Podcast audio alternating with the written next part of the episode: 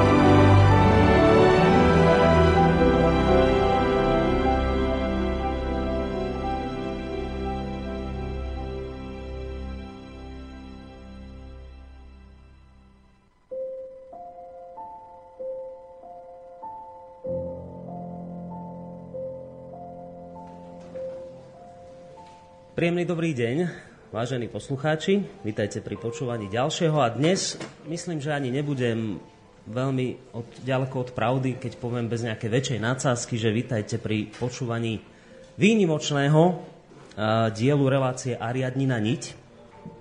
Uh, tá výnimočnosť uh, dnešného dielu spočíva vo viacerých aspektoch, ale ak by som to mal teda zhrnúť minimálne do takých dvoch dôležitých, tak Prvým aspektom je to, že vlastne po prvýkrát v histórii tejto relácie, nie v histórii tohto rády, ale po prvýkrát v histórii tejto relácie, pravidelného hostia nebudem vítať na našej e, Skype linke, ale privítam ho naživo, pretože on totiž to zavítal k nám z Bratislavy do Banskej Bystrice.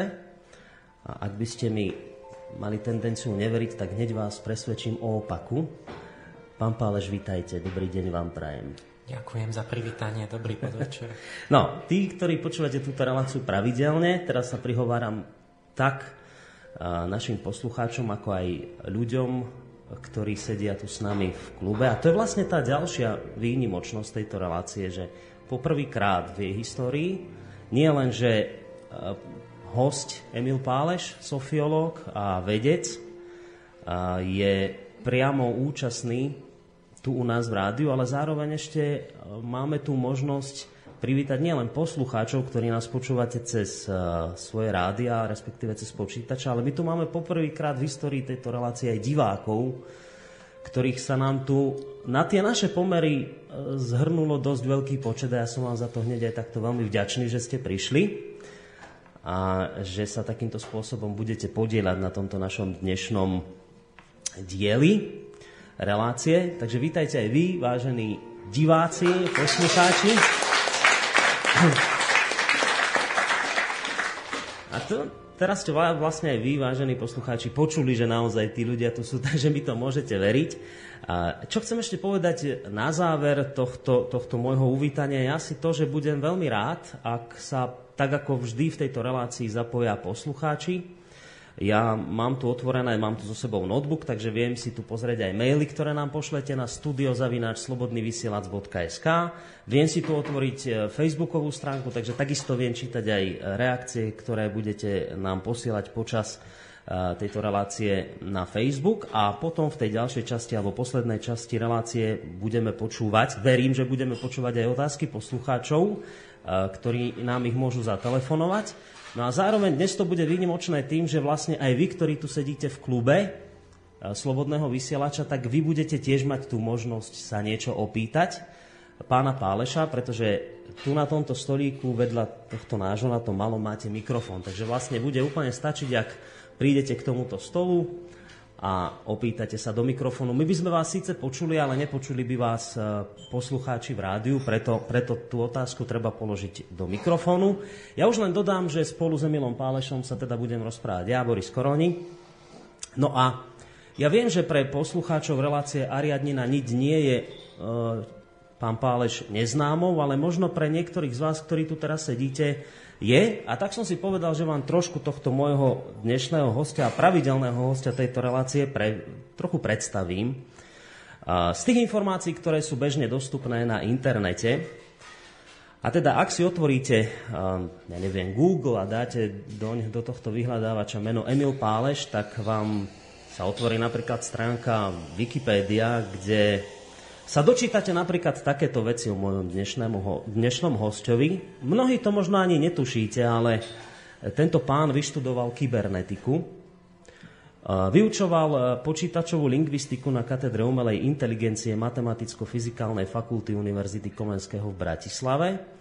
V rokoch 1989 až 1994 viedol výskumný grant počítačový model Slovenčiny na jazykovednom ústave Ľudovita Štúra Slovenskej akadémie vied a výsledkom tejto jeho práce bol prvý počítačový model slovanského jazyka, ktorý modeloval jazyk ako celok a bol reálne implementovaný. To, čo sa už ale na e, tejto spomínanej stránke nedočítate, čo sa tam nepíše, a čo som ani až tak veľmi neobjavil na internete, je to, že pán Páleš bol naozaj veľmi nádejný vedec, ktorý mal pred sebou sľubnú kariéru a z toho, čo ja od neho viem, tak aj mu to často tí jeho mnohí kolegovia radi pripomínali, akú teda má pred sebou sľubnú kariéru a čo všetko ho čaká, ak teda bude pokračovať práci vedca. No ale on ich mimoriadne sklamal, pretože namiesto toho, aby sa venoval kybernetike a rôznym tým veciam, o ktorých my ani nemáme poňatia a rôznym tým matematickým prepočtom, tak jemu viacej učarovalo čosi iné a začal rozprávať o anieloch. No a uh, učarovala mu v súvislosti s anielmi akási stará náuka, tzv. angelológia, ktorá pochádza ešte zo starých, starodávnych čias a tak sa Emil Páleš, ktorý tu sedí po mojej pravici, začal postupne prelúskávať prácami a dielami týchto e, starovekých mysliteľov a došiel postupne k záveru, že náuka o anieloch nebola len nejakým tým fantazírovaním primitívnych ľudí, ale že išlo o naozaj nejakú predvedeckú formu poznania toho, že dejiny nie sú len zlukom nejakých náhod, ktoré navzájom nesúvisia, ale že to je presne naopak, že v tom celom, v tých celých dejinách, celej histórii je jeden úžasný poriadok, jedna úžasná organizácia. A že ide o zákonitosti, ktoré sa v dejinách jednak periodicky opakujú, ale zároveň e, popri tom opakovaní aj navyše súčasne dejú na viacerých miestach planéty v tom istom čase.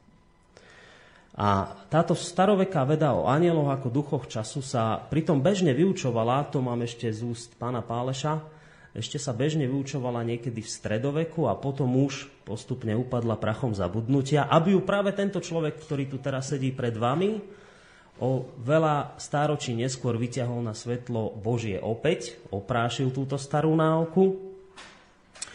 No a začal na vedeckej pôde o týchto svojich zisteniach nahlas hovoriť. No a potom, ako to spravil, ako náhlas začal pred vecami hovoriť o angelológii a náuky, o, náuke o anieloch, tak ho čakali také nejaké, najskôr asi zvláštne pohľady tých jeho kolegov, potom nejaké opovrhnutie a nakoniec ho aj vyštvali z vedeckej pôdy Slovenskej akadémie vied, pretože tam priniesol niečo, čo tam nikdy nemalo čo hľadať. A len chcem pripomenúť, že toto sa mu udialo bez toho, aby tí jeho e, vedeckí kolegovia si dali tú námahu sa ho vôbec opýtať, že teda a na čo si to prišiel čo to vlastne skúmaš, bez toho, aby sa ho opýtali na nejakého argumenty, tak ho nejakým spôsobom z tej vedeckej pôdy vyštvali.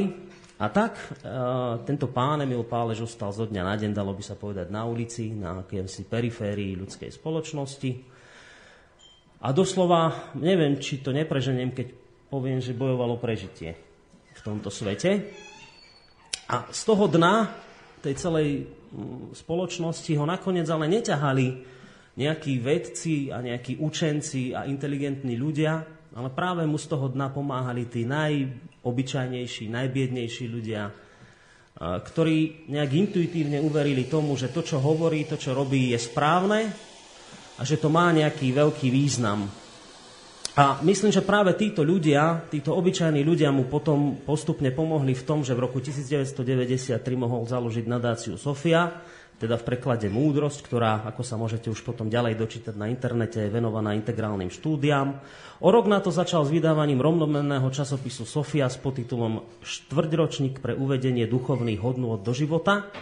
No a dnes po rokoch myslím si, že sa tá jeho situácia až tak extrémne významne nezmenila, pretože v tých vedeckých kruhoch je stále v akomsi exile. Ešte stále má problém vyjadriť tieto svoje myšlienky tak na vedecké, ako aj na akademickej pôde. Stále tam nemá na rúžia huslané, ale zase, aby som bol úplne objektívny, musím povedať, že sú aj svetlé chvíle v jeho živote. Jednou uh, z takých svetlých chvíľ, lebo on naďalej samozrejme publikuje, nezlomilo ho to, publikuje, prednáša, teda na miestach, kde ho pustia, na slovenských aj zahraničných, uh, neviem, či univerzitách, to už potom vy doplníte. Ale teda boli aj nejaké tie svetlé obdobia a tak tomu bolo napríklad v roku 2004, keď získal spolu s profesorom Miroslavom Mikuleckým cenu Zdeňka Kleina za najlepšiu, e, najlepšiu transdisciplinárnu prácu v oblasti etológie človeka ktorú udeluje Karlova univerzita a spoločnosť integrálnych vied. V tom istom roku založil školu angelológie a od roku 2009 sa pravidelne zúčastňuje napríklad aj Českej konferencie. Mali ste ho možnosť vidieť e, vo vysielaniach slovenskej televízie. A vlastne od roku 2013 je, ako som už aj naznačil, pravidelným hosťom relácie Ariadni na nič. Takže toľko asi naozaj len v skratke uh, zo životopisu tohto môjho ani neviem už povedať, či host, lebo toto je skôr také spolumoderátorstvo, to, čo robíte. Tak povedzte mi, pán Pálež, na úvod, že uh, z toho, čo som teraz povedal, z toho vášho životopisu, zhruba to sedí, alebo tam sú to, veci, to, ktoré treba doplniť a zleboliť? Chcem dopresniť trochu, že, lebo ono potom to trošku, nie že vyštvali, a nie, nesmie to, to nie je tak, že by potom už to vyznieva, ako keby som bol nejaký outsider, že vlastne sa mi nedarí, alebo že nie som v tej vede.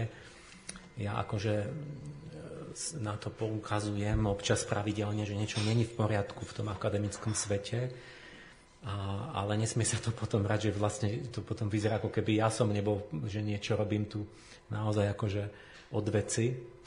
A, ja, to je tak, že ja som si dokonca dvakrát pokazil tú kariéru, to som stihol v priebehu asi 7 rokov, lebo raz za socializmu, kedy naozaj som bol s červeným diplomom a najlepší proste študent a, a vo výhľadovom pláne strany a tak. A, mal som už miesto, ja som už robil výskum vedecký počas školy, takže už som mal miesto na katedre aplikovanej matematiky a to už sa tak vedelo, že keď niekto je stránnik a výborný odborník, tak to je jasné, že by som bol e, nakoniec vedúci katedry, lebo to, to strašne potrebovali. Ja som si to čisto bezdôvodne ako nerozumne pokazil, že som mal nejaké morálne problémy a som vlastne nahlas vyjadril nesúhlas s tým, že čo sa v komunistickej strane robilo. Mm-hmm. A som vrátil vlastne tú prihlášku a tým pádom padlo aj tá moja kariéra vlastne ešte pred 89. No ale potom po pár rokov bola revolúcia, takže vlastne nevadilo. Tak znova som bol na jazykovednom ústave akadémie. Všetci vedeli, že som výborný odborník, teraz sa byli o mňa, lebo na, zakladala sa katedra umelej inteligencie. docent Kelemen odchádzal, ktorý to viedol, môj učiteľ a chcel ísť do Čiech, tak mal Opave nejaké lepšie možnosti, tak ma prosili, aby som to zobral, že aby oni sa uvoľnili. Mm-hmm. Takže zase vynikajúce akože možnosti a tak. A ja som vlastne, mňa veľmi bavila tá práca. To bola krásna práca, že som učil počítače v podstate myslieť a rozprávať a vznikla z toho proste monografia, a, kde počítač vlastne komunikuje v Slovenčine. Je to veľmi smiešné, pretože komunikuje síce, ale mu nedochádza, že o čom je reč, iba používa tie, tie pravidlá jazykové a tak mm. sa snaží akože robiť nejaké myšlienkové akože úvahy a procesy. A, a, ale, ale ja som dal prednosť tomu, že som založil ten časopis a začal som rozprávať o tých duchovných veciach rozprávať a robiť taký ten výskum okolo tých, tých náboženských tradícií. A tým som ako keby no, nikto ma nevyštval, ja som odišiel vlastne sám. Mm-hmm. Proste som dal prednosť tomu, že toto je dôležitejšie. Hoci pre mňa osobne to bolo veľmi také čiastočne kompromitujúce, pretože naozaj tí, väčšina ľudí nerozumela, že čo tam chcem, čo tam robím, že čo to je ezoterika, nejaké, nejaké fantastično, alebo alebo to môže byť seriózne, alebo ne, to, tomu nikto nerozumel, že to bolo úplne nové. No boli sklamaní z toho, aj, že... Čiastočne niektorí, čo ma poznali, vedeli, že tak prečo, že ste mohli zostať, že čím sa to teraz zaoberáte, že také nejaké, nejaké, nejaké výmysly, alebo že čo ste sa, niektorí si že čo sa dal na nejakú mystiku, alebo čo. Mm. A ja v tom jazykovednom ústave som vždy vynikajúce vzťahy, priateľskí ľudia, tam nikdy nebol nejaký, že by niekto z tých ľudí, čo sme boli kolegovia, sa poznali, tak tým už keď sa ľudia poznajú, tak vie, že nie je blázon ten druhý a to sú výborné vzťahy, ale mm-hmm. tam je iný taký horší problém, že uh, jednak, že, že ako keby na druhej strane je, to je určitá špecifická skupina. Mňa v podstate vo vede napadali jedine tí skeptici, tí sizifáci. To sú jediní takí idioti, sa nedá inak povedať, že že napadajú a ani ne, nezistia, že koho a prečo, že to už máme taký, taký tik, takú schému, že také skratkovité myslenie, lebo normálny slušný kolega žiaden vlastne nenapáda niekoho kolegu, keď ani nečítal od neho nič. Mm-hmm. Že to, to, to normálne človek to nerobí. A to je, čiže to je úzko špecifická taká skupina tých fundamentalistov, tých fanatikov, ale potom je rozhodujúce, že, že tá naprostá väčšina, neviem, 90% povedzme tej vedeckej obce sú takí, čo nepoznajú mňa, mm-hmm. ani ich, nikoho, a že tá potom mlčí. Ale tým, že je určité myšlienkové štruktúry, také, také akoby tá paradigma, nejaký zvyk v tej spoločnosti, tak vlastne tým, že sa síce nič nevyriešilo, nikto nevie, o čo sa jedná, ale sa to preváži na stranu toho, kto je ako keby v nejakých zabehaných myšlienkových zvykoch. Mm-hmm. Čiže keď sa nejde na vecný dialog a ten, povedzme, nejaký profesor Grigar povie, že ja to mám zlé, ale na jeho strane je ten myšlienkový zvyk, že teda seriózni vedci, astronómi, že oni sú racionálni a tak, a že tá mystika a anieli, že to je predsa niečo neseriózne automaticky, tak vlastne sa to preváži na jeho stranu. Mm-hmm. A ja potom sa dožadujem teda vecného dialogu a dôkazov a argumentov a oni potom robia všetko preto, aby nikdy nedošlo k vecnému dialogu a k stretnutiu a tak, mm. lebo oni majú status quo na ich, v ich prospech. Mm. Čiže to je ten, ten boj. A teraz tým, že tí ostatní sa nevyjadria, ale sa len tak zo zvyku priklonia, no tak asi, kto vie, tak keď je to, no, tak asi neurobia nič, alebo povedia, tak, tak neviem, ezoterka je podozrivá, niečo za anielmi, to asi nebude vedecké a to oni sú tam asi, neviem čo, nejak to, to, tak ako keby takýmito skôr nevedomými procesmi, ako keby človek vybočí z tých myšlienkových rámcov, ano. tak sa stane taký, že sa nejak dostane mimo toho, toho, toho štandardu a má určitý problém. Vlastne s tým aj taký bojovník, ktorý v podstate osobne niečo obetuje kvôli tomu, ale takisto ja, ja na to poukazujem len preto, aby sa to riešilo, že, mňa hnevá, keď potom ľudia, pretože ja sa stiažujem. No ja sa nestiažujem, však ja, ja, mám, ja som odišiel z akadémie, lenže ja vďaka tomu nemám žiadne povinnosti. Ja mám čas, robím, čo chcem, som si vydobil priestor, že robím to, čo ja si dám, výskumný program. Plne tomu venujem čas, mám úspešné výsledky, mám plno ľudí, čo sa zaujímajú, aj lajkov, aj odborníkov. Mm-hmm. Tak čak som bol v Plzni prednášať semester, teraz na Volomovci som mal vlastne semester som prednášal dejiny, futuro, dejiny futurológie vlastne. No ale je pravda, a, že máte kde a, si zakázaný vstup. A že... keby som chcel, akože, že ja môžem byť ticho o tom, ale ja no. vlastne nechcem byť ticho práve preto, že ja to berem za, za všeobecný problém, že akoby svetovú krízu že, e, a to je naša téma teraz, že vlastne my, my začneme uh, akoby pozdvihneme tú kultúru dialogu, aby nevznikali také rozvraty vlastne v tých v spoločnosti, mm.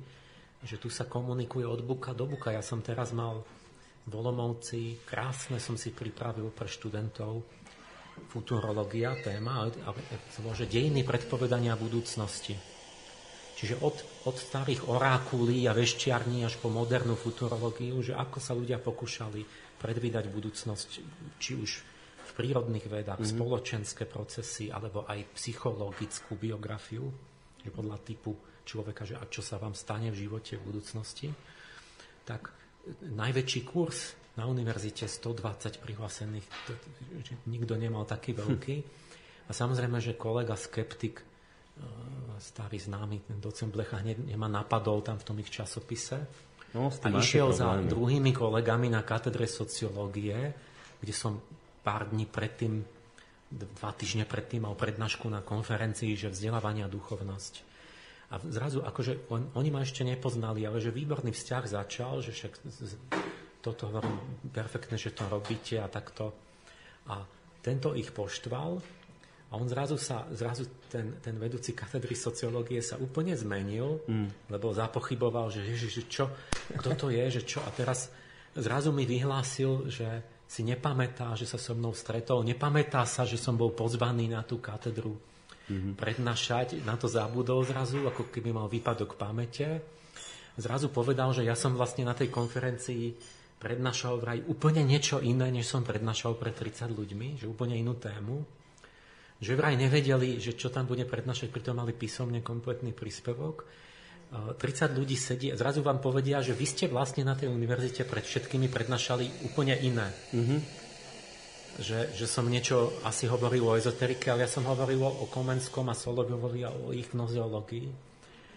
A a, a on tam ani nebol, čiže on nemôže vedieť, čo som prednášal a každý, kto tam bol, predsa videl, počul. Tak, no a čo to má čiže, znamenať? No, no nič, čo to je čo úplne, úplne fantastično. No, no to, že on sa zrazu zlakne, že Košela vyššie ako kabát, kolegovia na neho nejak, tá, tá lobby skeptická potlačí, že pán kolega, keď sa nechcete skompromitovať. Mm-hmm. Že aj Mikuleckému písali listy, že keď váš... sa nechcete skompromitovať, prerušte všetky kontakty s Pálešom, lebo stratíte renome a tak ďalej. Áno, to... Čiže keď niekto sa zlakne, tak zrazu má výpadok pamäti, rozum stratí, logiku, stratí, všetko. Áno. Zrazu vidí udalosti, ktoré sa nestali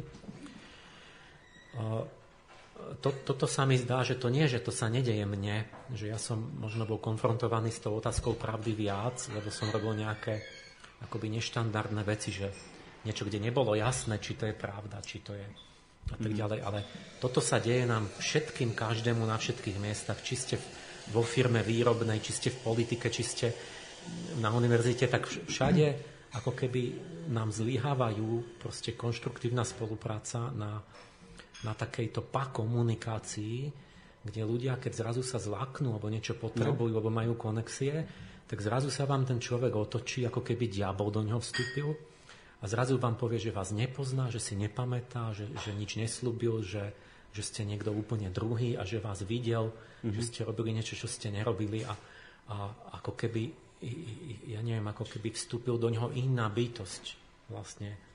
Že zrazu nie je možná akákoľvek komunikácia, Mm-hmm. A to je, to, je, to, to, to, to sa mi zdá ako taký strašne vážny jav, taká, taká divoká subjektivita, že ako keby dnes to slovo a myšlienka neboli už nástroj pravdy, ale nástroj, že čo potrebujem, že vlastne pravda a čo hovorím je to, že čo sa mi hodí. Mm-hmm. Že ja potrebujem niečo, tak poviem, že je to tak že, že to je funkcia, ako keby môj... aby som si prácu udržala podobne. Ale to je tak, to ide tak hlboko aj podvedome, že tí ľudia aj, že emocia ako keby diktovala myšlienku. Mm-hmm. Že túžim po niečom, poviem, začnem hovoriť také veci, že aby som to ako mal. A, a dnes už ja, ja, ja si robím také, taký sarkazmus, také vtipy, že napríklad ja pozorujem zmeny posunov slov, že dneska slovo an, nacista alebo antisemita alebo extrémista? Ne, ne, neznamená, že vy máte niečo, že by ste vyznávali nejakú Hitlerovú filozofiu, že ste boli proti Židom. To slovo vlastne zmenilo význam. Keď to tak poviem s humorom, že, že keď niekoho nemám rád, mi antipatický alebo stojí mi v ceste a chcem to nejako vyjadriť, tak poviem, že to je antisemita a nacista. No, napríklad, že ja neviem, on privatizujeme podnik a chcem ja a nie on. Antisemita. To slovičko vlastne slúži, ono nemá obsah, ono slúži len ako nástroj toho, že nemám niekoho rád, hmm. tak, tak na neho chcem niečo zlé povedať. Tak použijem také zlé slovo. A, a toto je tá korupcia toho jazyka, že vlastne to, je, to, nie, to nie je pravdivé vyjadrenie, že, že on vyznáva, neviem čo, filozofiu nacistov, ale to je vyjadrenie len mojej potreby, že chcem ho, toho mm. človeka nejako odstrániť. to, ako keby nám prechádzal ten, ten, ten náš spoločenský styk do tejto polohy, čo je taký rozdiel ako medzi človekom a zvieraťom pomaly, že jedni používajú jazyk a myslenie ako, ako nástroj hľadania pravdy v komunikácii a druhí to už zneužívajú iba na dosiahnutie svojich bezprostredných potrieb. V starej Indii mali na to ten duchovno-vedecký termín, to volali, že káma manas. A to je akože jedna z tých nadzmyslových tých, tých princípov, že manas to je ako mens po latinsky, že myšlienkový princíp, čo má iba človek, nie zviera. A káma znamená túžba, eros, emócie. A že vlastne tu, tu dochádza k spojeniu toho, že vlastne to myslenie sa spletie do jedného článku s emocionalitou mm-hmm.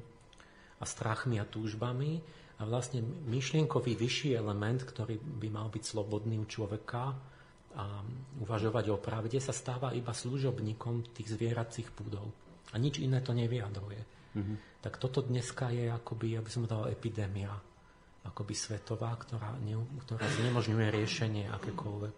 No a tu už vlastne pán Pálež aj priblížil tému našej dnešnej relácie, lebo my sme tak rozmýšľali predtým, ako sme sa dohodli na tom, že tu spravíme takéto verejné posedenie s vami že by sme mali dať tému, ktorá sa bytostne dotýka bežného človeka a často ju vo svojom živote riešite aj vy. A to je tá problematika pravdy v dnešnom svete, že aké má človek problémy, ak chce byť pravdivý, ak chce odhaľovať pravdu, koľko, koľko poníženia, koľko trestov ho za to čaká. A začali sme tak nad tým rozmýšľať, že toto by bolo možno dobrá téma, do ktorej by sme veľmi radi aj vás, tu sediacich, ale takisto sa to týka aj poslucháčov že do tejto témy by sme vás radi zatiahli a tá téma vlastne dnešnej relácie znie, že e, princípy hľadania e, pravdy v dialógu. Lebo už aj viackrát pán Páleš na to poukázal, že to je vlastne taká tá choroba, tá príčina dnešnej neviem, či nespravodlivosti vo svete alebo spoločnosti, že jednoducho tí pravdiví ľudia, tí, ktorí sa snažia na niečo pravdivé poukazovať, keď sa bijú o nejaké nadosobnej pravdy, tak sú veľa razy vyháňaní nejakým spôsobom na, na perifériu spoločnosti. A teda jednak ako, ako ostať pravdivým a vôbec ako pestovať si nejakú, nejaké princípy pravdivosti v dialogu, ako odhaliť e, klamára od toho, kto hovorí pravdu. Či sa to nejakým spôsobom dá. Tak nad týmto sme rozmýšľali, že takto by sme zhruba dneska mohli túto tému viesť a o tomto by sme sa aj spolu s vami chceli debatiť. Takže to je opäť výzva smerom k vám, že keď už teda dostatočne priblížime túto našu dnešnú tému, tak budeme veľmi radi, keď aj vy nám nejakú otázku, respektíve pánovi Pálešovi v tomto smere položíte. No, tak poďme k tej pravde. Povedzte mi na úvod, pán Páleš. Pravda ako taká. Nie je to relatívna vec? Lebo teraz bez toho, aby som sa niekoho dotkol. Pre katolíka je interrupcia nepriateľná, a je presvedčený o tom, že pravda je tá, že sa interrupcia vykonať nesmie. Pre človeka, ktorý je povedzme neveriaci, ten s tým problém nemá a povie, pre mňa je pravda tá, že interrupcia je úplne v poriadku. Čiže to som len ako taký jeden z príkladov. Jeden taký najmarkantnejší možno príklad. Čiže čo je to vlastne pravda? Nie je to relatívna vec, nie je to vždy, nezávisí to vždy od uhla pohľadu daného človeka. Dá sa, dá sa povedať o niečom ako, že toto je objektívna pravda a takto to naozaj je? No, hneď, že ešte začnem tak ešte od nejakého začiatku vôbec, že, že my sa usilujeme o slobodnú spoločnosť, Takže ten začiatok je, že sloboda dáva zmysel iba v spojení s poznaním. Toto to, to, tam je tento, tá chyba. Mm-hmm. Že proste bez poznania není o slobode, nemôže byť reč. Proste sloboda a poznanie sú neoddeliteľné ako ruba mi, líce mince. Ja proste nemôžem hovoriť o, že ja dám trojročnému dieťaťu slobodu ti dávam, rob si čo chceš to je iba voľnosť, ale sloboda vzniká až s poznaním. Čiže ja keď poviem trojročnému, však choď do báru, alebo do, do nevestinca, alebo však môžeš, kľudne ty máš slobodu vypiť, povedzme, flašku kyseliny sírovej, že čítať ešte nevieš, tak nevieš, čo tam je napísané. Tak to, to nie je sloboda, to nie je zmysel. A čiže my keď chceme slobodu, tak to na, priamo závisí od toho, že či dokážeme v tej spoločnosti vytvoriť, mm, vytvárať poznanie a to, to, tú, to, to hľadanie tej pravdy. Inak je to nejaká voľnosť vonkajšia, ktorá slúži iba na seba zničenie. Hmm.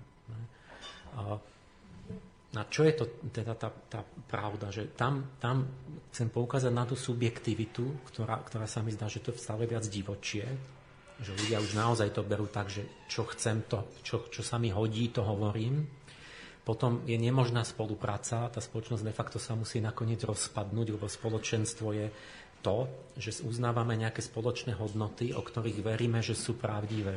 Mm-hmm.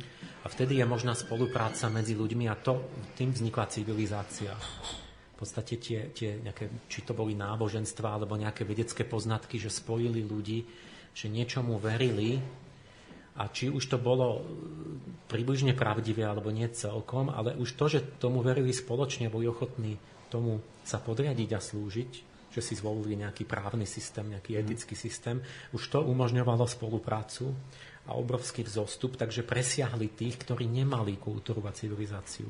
Rímania dobili celý svet vtedajší, pretože vedeli spolupracovať, vedeli sa dohodnúť, že mali nejaké proste poriadok v tej spoločnosti a niečomu spoločne verili. Samozrejme, to, čo sa verí, je, doporučujem, aby bolo podľa možnosti čím bližšie k tej realite, lebo keď verím, že neviem čo, že gravitácia neexistuje, tá skáčem z okna, tak si mm. zlomím nohu aj tak. A môžem mať aj náboženstvo, kde budú, že, to, že nie. Mm. A takže treba, to poznanie musí byť reálne. A samozrejme, že my absolútne poznanie nie sme, lebo to je stále proces, nie? my stále objavujeme ďalšie veci, stále sa aj, aj veda, ktorá má byť exaktným poznaním, stále len sa opravuje, postupuje, mení sa, zdokonaluje sa. A to neznamená, že všetko bolo zlé predtým, ale že ako keby je tam určitá aj kumulatívnosť, že niektoré veci sú už isté alebo skoro isté a fungujú a, a, a objavujeme ďalšie veci. Takže aj v tej, v tej duchovnej pravde, v tej spoločenskej je to tak, že niektoré veci sú, povedzme, že, že tam, tam, tam sa akoby stupne tej, tej spolahlivosti. No, tak aj církev má také stupne. Niečo je isté, niečo je dogma a niečo je pravdepodobné. Mm-hmm. Čiže my máme niektoré veci v spoločnosti, máme niektoré veci, ktoré absolútne nevieme. Ja môžem pýtať na, čo bolo pred vznikom vesmíru. No proste nevieme. A nebudeme vedieť ani za tisíc rokov. Máme veci, ktoré sú len také, že sa môžeme dohadovať, že rôzne svetonázory a nedá sa to rozhodnúť nejako vedecky, tak to mm. je mhm. potom na, vo sfére slobody, že môže každý rozvíjať nejaký pohľad. Máme v sfére náboženstva, že človek sleduje svoju intuíciu. Niekto povedzme cíti, že povedzme, keď je katolík, že to je proste tá charizma, že to Ježiš na ňo zapôsobil a tak ďalej, tak je tam, nech je. A niekto môže ho osloviť Budha. A, a nemusí sa to nedá sa to rozriešiť. A na obidvoch môže byť niečo práve veľmi dobré, prínos, nejaká kvalita, ktorá, ktorá obohacuje ten svet. Ale, ale ani nie je potrebné. Prečo by som musel vylúčiť katolíkov alebo buddhistov? Oni obohacujú to. Ale potom máme veci, ktoré už by mali byť jasné, alebo sú úplne jasné, že niečo je dobré alebo zlé v spoločnosti. A dá sa to vyriešiť a je to jednoznačné. Dá sa to racionálne, dá sa to faktami overiť praxou. Vieme, že je to tak. A napriek tomu nám vzniká situácia, že niektorí tvrdia, že je to opačne, no. že nie je možné dosiahnuť rozumný o tom akože súhlas a koncenzus. A keby sme tieto veci, v ktorých je tá pravda jasná, aspoň tie si vedeli vyjasniť a sa zhodnúť, tak to by nám bohate stačilo na to, aby nastal zlatý vek a rúžová záhrada. No počkajte, ale keby to bolo jasné, tak by sme to videli. Tak to asi jasné až tak celkom nie je, nie? Alebo kde je problém? Vravíte, no, že... Problém je, že ako náhle tam vstúpia tie, ten egoizmus a emócie a tie potreby toho jednotlivca, tak mu to prestáva byť jasné. To je to, čo Upton Sinclair povedal, že je ťažké presvedčiť človeka, aby niečo pochopil, keď jeho príjem závisí od toho, že to nechápe. Takže my tu máme istým spôsobom takú niečo ako podvedome chcenú nevedomosť a omyl. Že my, my ľudia v tom, čo sa im hodí, chcú zostať akože neinformovaní, chcú zostať v omyle, mm-hmm. chcú sa držať určitých jednostranných akoby stanovisk, lebo to potrebujú, lebo je to zdroj živobytia, lebo je to filozofia ich komunity, v ktorej sa držia navzájom. Čo vznikajú také tlupy, vlastne také svorky, politické, náboženské, odborné, ekonomické, nejaké. kde v podstate ide o to, že oni si vytvárajú vlastný svet, subjektívny, taký, taký pokrivený do určitého smeru, mm. pretože oni z toho žijú. No. Vlastne. A, a tam potom a tam vlastne niekde, keď rozmýšľam stále na tou hádankou, že jak ten hľado hlavolám, že kde začať tu. No tak ja vlastne, lebo ja som chcel iné veci, ja som si predstavoval, že budeme sa zaujímať o nejaké úplne nové stupne vývoja kultúry a duchovná. Ešte už úplne že, ďaleko. To že, ja som si, že, že zapojíme slovanskú emocionálnu inteligenciu a predbehneme Ameriku. Mm-hmm. A teraz vlastne sa nemôžem k tomu dostať, neviem sa dostať cez elementárne problémy, čo som myslel, že to je samozrejme, že tu nie je možné sa dorozumieť ani, ani o nejakých veciach, ja neviem, že či tu je stolička stojí. To, to sa nedohodnete s človekom, ktorý má nejaký záujem tvrdiť, že nie. O fyzických, máš toho nejakú o fyzických predmetov. No on keď, ja neviem, čo bude v takej firme, kde budú mať zisk z toho, tam bude tvrdiť, že, že, to nie, že stoličky tu nie sú v tej miestnosti. Hej, lebo inak lebo, že to je jeho názor. Jasné. Lebo sa mu to bude hodiť z nejakého dôvodu. A te, teraz, čo s tým, že ty tam vlastne mňa to akoby dotlačilo, že, že že asi nejaký bod, že kde začať, eh, je, že to, tá spoločnosť ako celok, nie tí dvaja, ktorí sa hádajú, ale tí ostatní, že musia začať si osvojovať, vyvinúť, osvojiť si, uznávať spoločne nejakú kultúru dialogu, nejaké princípy, ktoré objektivizujú tú subjektivitu mm-hmm. toho, že každý si hovorí, čo chce a umožňujú kultivovať, nachádzať, hľadať, cibriť, ako precizovať tú pravdu a že si ich začneme byť vedomí, spoločne ich uznávať a začneme ich aplikovať a vyžadovať od, jeden od druhého. A to by som chcel povedať na to príklady, mm-hmm. že ako sa to dá, kedy, kedy a v čom to spočíva, že keď mi ten druhý povie, že vieš čo, tu stoličky nie sú žiadne, aj keď sedí na nej sám, nie by spadol na zem, on povie, že nie, že to, to nie je stolička. Že, tak že, že, to, že tí ostatní povedia, no tak e, pán Novák, počkajte, ale keď a teraz niečo také tvorivé urobia, že on si to ako nebude môcť dovoliť, že, že keď bude takto komunikovať, tak vlastne, že ho tá, to spoločenstvo odsúdi alebo nahliadne, že je vlastne nečestným človekom a urobi si o ňom teda nejaký akoby mravný názor, tak mm-hmm. kedy si tí šlachtici, že áno. proste povedia áno, dobre, ale ty si človek bez cti a preto vlastne nebudeme nejak, že, že stratí slovo vlastne a rozhodujúce v tej, v tej komunite. Čiže ja vlastne vidím takú cestu, bo to je strašne ťažké, že čo? Že my musíme do tej sféry komunikačnej, informačnej vlastne vtiahnuť a včleniť vôľový a, a morálny element, s ktorým zrazu, keď sa to ľudia naučia, tak zrazu sa im otvorí niečo ako také oko duchovné, ktorým budú e, rozoznávať mravný charakter ľudí a začne sa robiť poriadok v tom, e, že kto je kto vlastne, pretože mhm. my, my, nám sa tu deje taká vec, že ako keby sa tu sme boli na taký internet nejaký, že, že je to more nejakých informácií neosobných, ktoré lietajú, to sú, to sú kvadrilióny informácií ale informácia to nie je nič, to je nejaký reťazec znakov, to, to máte milión informácií niečo a milión opačných a a že tu ako keby tak šermujeme, že je tu taká informácia, že Fico povie, nie, tu, sú tu také informácie, že, že Kiska je scientológ. Mm-hmm. Že niečo má, je nebezpečný pre štát, lebo paktuje so scientológmi. A to je taká informácia.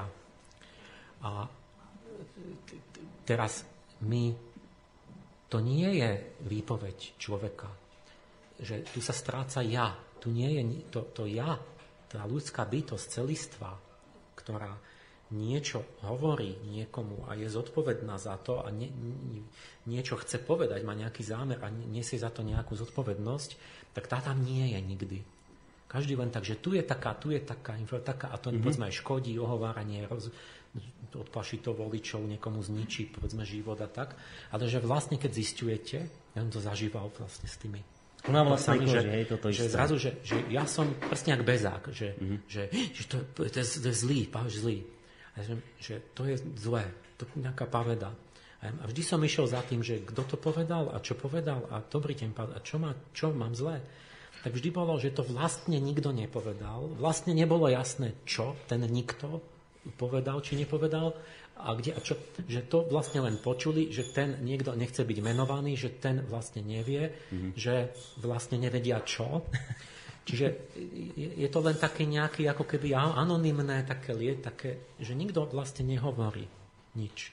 Čiže vlastne, keď by ste sa Fica opýtali, čo chceš povedať a čo si myslíš ty? A za, no ja, ja neviem, to len tak, že niekto je tu, že hovoril a tak, že čo?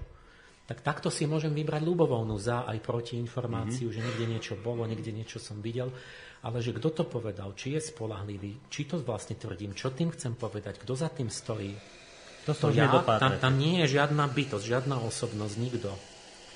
No takto sa to tak používa, že tak bolo tu, ten, ten a každý má také alibi a nakoniec tá zodpovednosť sa akože roz, rozplynie. rozplynie, atomizuje, že nie je. Mm. Že, že, a to je systém toto, ktorý, ktorý každý robí. Že ľudia vedia, že je zlý úmysel, že to zle dopadne a povie, ja som myslel, že bola taká informácia, ja som a nepatra, a nezisťoval som, že, že čiže keď, keď sa, my sa musíme naučiť zapojiť tú morálnu vôľu tak a inak začať požadovať a komunikovať, že, že dobre, je tu tá, a sú tu aj opačné, tak a vy si myslíte čo? Chcete povedať niečo? A keď ste mali takú, tak vy ste chceli vedieť, že či je pravdivá tá informácia, alebo ste ju len chceli použiť, sa vám hodila. Chceli ste zistiť, či to je klamstvo, alebo proste ísť toho človeka tam znovu objaviť za, tým, za tou žonglovaním tými informáciami, urobiť ho zodpovedným a pýtať sa, že aký ty máš úmysel. Máš vôľu dobrú vôbec, alebo máš zlý úmysel, alebo čo? Mm. A tým, týmto, to, to dopresníme na príkladoch, ja tvrdím, že 95% všetkých tých hádok a nedorozumenia, tých zmetkov zrazu zmizne. Lebo keď poviem, že kto tu vlastne a čo hovorí a takto, tak zrazu tam nebude ten. Tam nebude nikto. Mm. Že keď, keď budem chcieť si nechať len tých, že, že hovor, čo vieš, čo si zodpovedný, postav sa za to. A teraz to je móda, že internet to je samý anonym a každý tam rozpráva. Ja keď sa chcem zabaviť, dám Emil Pálež do internetu a čo ja sa tam dozviem o sebe, že čo ja, čo ja všetko robím, aké tam mám, mám to isté, to Aj v tej Wikipédii no. uh, to je fantastický demokratický experiment, čo ten, jak sa volá, ten zakladateľ internetu? Ja som na to pozeral, že, hádam, že sa to darí, to je fantastické, stále to používam. Výborné. Bill Gates, nie? Založil nie, internet, nie. nie? No. Ale myslíte Facebook asi tak Zuckerberg? Nie, nie, Wikipédiu. Myslím. Wikipedia, to neviem, Wikipédiu. Kto to, to... Spomeniem si. Alebo nám Ale už sa deje to, čo ja som hovoril dopredu, že ako náhle ona začne mať vplyv, že tam, tam proste 100 milióny ľudí pozerajú, mm-hmm. tak máte obrovský vplyv na ľudí, čo tam je napísané tak okamžite sa toho zmocňujú zlé sily a už sú tam kliky, ktoré v podstate v tej hierarchii tej Wikipédie akože už násilím manipulujú a, vnú, a do, vnúcujú tam vlastne pa, nepravdivé informácie. Nie, ono, sú tam pravidlá, to, by, to, je, to je veľmi zaujímavé, že on vyriešil určité pravidlá, mm-hmm. že ako sa má hľadať pravda v tej Wikipédii, že sa musím držať určitých vecí, keď to správne robím, tak by, tak by a to je to veľké na tom, že by normálne celý, celý svet, lebo tam každý môže upozorniť, počkajte, to tak nie je, mm-hmm. ja sa v tom význam a teraz tam niečo doplní, opraví. Mm-hmm. A ja, ja žasnem, že toto vlastne do veľkej miery fungovalo, že to žiadna skupina ľudí nemôže takú encyklopédiu sama napísať, lebo, lebo hoci kto na svete o tom niečo viem, to tam pri, pripojí. A, a na to sú určité pravidlá, že jak oni majú medzi sebou vykomunikovať, že, že čo tam majú dať, že, že to musí byť nejak podložené a takto a navzájom vy, vy, mm. vydiskutovať. A tie pravidlá by boli dobré, keby ľudia nemali zlý úmysel. Ale deje sa to, že tam sú povedzme konkrétne, dneska som čítal Sheldrake, napísal Rupert Sheldrake, vlastne ten anglický biolog, že on, oni bojovali tam o, o jeho stránku, že biografie žijúcich ľudí. Tak ako náhle tam bolo o ňom, tak hneď tá klika tých skeptikov, že prenikla už tam hore a oni likvidujú, proste deformujú životopisy tých ľudí ako on. Čiže tam on, on napíšu tam iné, proste čo oni chcú. Vlastne, že jeho odporcovia píšu jeho životopis. Mm. A ja, ja som zažil to isté, my sme v Čechách s priateľom, asi mesiac som strávil že sme zápasili vo Wikipédii o môj životopis, že čo tam bude. Ja som niečo tam povedal a tam boli nejakí ľudia, čo ma v živote nevideli, skeptici pod tými pseudonymami mm-hmm. a oni sa hádali v podstate s tým priateľom ce, cezo mňa, že vlastne ja, môj život bol iný, že, že, že všetko je iné, že, že, že ja do toho vôbec nemám čo hovoriť, že to je, to je subjektívne ovplyvnené, keď som to ja a, a že oni to vedia lepšie. Ale nič ne, oni ani nečítali, ani ma nepoznajú, tak oni tam chcú dať niečo proti. Tak, tak si hovorím, že jak to dopadne s tou Wikipédiou, že nič nemôže dobre dopadnúť, keď ľudia ne, nebudú dodržiavať určité princípy um, nejakej správnej komunikácie. No áno, a k tým princípom sa samozrejme dostaneme, ale celý čas na tým rozmýšľam, keď hovoríte o tom, že treba byť pravdivý a nebyť taký egoista, že e, niekedy zapriem tie stoličky tu, ale, ale ako to chcete v tejto spoločnosti presadiť, keď tu pomaly každý jeden človek je neslobodný, ekonomický, keď zažíva v práci, v robote napríklad to, že musí poprieť koľkokrát sám seba, aby si tam udržal post. Keď napríklad mne napíše nejaký poslucháč, že viete čo, ja som sa ozval, ja som povedal pravdu u nás v práci a už nepracujem tam, vyhodili ma z roboty. Hej, že, že my tu teraz chceme bojovať o nejakú pravdu v spoločnosti a v dobe, kde sa pravda nenosí. Kde za pravdu sa vyhadzuje z roboty, kde za pravdu máte sankcie, trestania. Ako sa dá ľudí presvedčiť o tom, aby boli pravdiví, ak na to no. vo veľkej miere doplatia sami? Áno, ale nerobia to Marčania nám. Robíme to sami. A ja ľuďom, ja, ľudia, ja som vám to hovoril pred 25 rokmi, že takto dopadnete že, že chopme sa slobody a toho proste správnej komunikácie, keď bol ten moment slobody niekedy po revolúcii a tak, lebo postupne budete hypotéky zadlžení v cudzom dome, budete na cudzej pôde, teraz keď predáme všetko. Od mája. Po, uh, uh, takže budete absolútne ekonomicky zotročení a potom už ani nebudete môcť povedať pravdu. Čiže to bude úplne zbytočné, že demokracia, pretože každý bude hovoriť to, čo mu povie jeho, jeho šéf, vlastne ten jeho ako majiteľ v podstate toho človeka ako za otrokárstva. Takže potom bude jednoducho neskoro. Potom zostane iba skresiť Lenina a násilná revolúcia.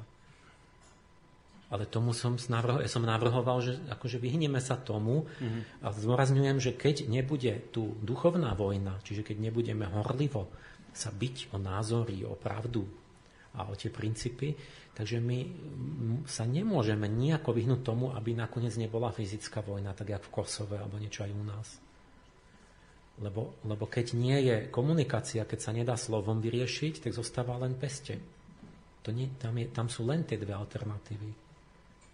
Lebo, lebo ľudia nejak naivne mysleli, že to sa nebude zhoršovať, ale keď človek ustupuje do tej neslobody a nechá sa zneužívať, tak v podstate je spolu zodpovedný, je spolupachateľ toho zneužívania a to sa potom stupňuje, ten človek, ten, ten spupný nepozná hranice, až vás zatlačí k múru, kde vy si kúpite pištol a začnete sa brániť. Hmm.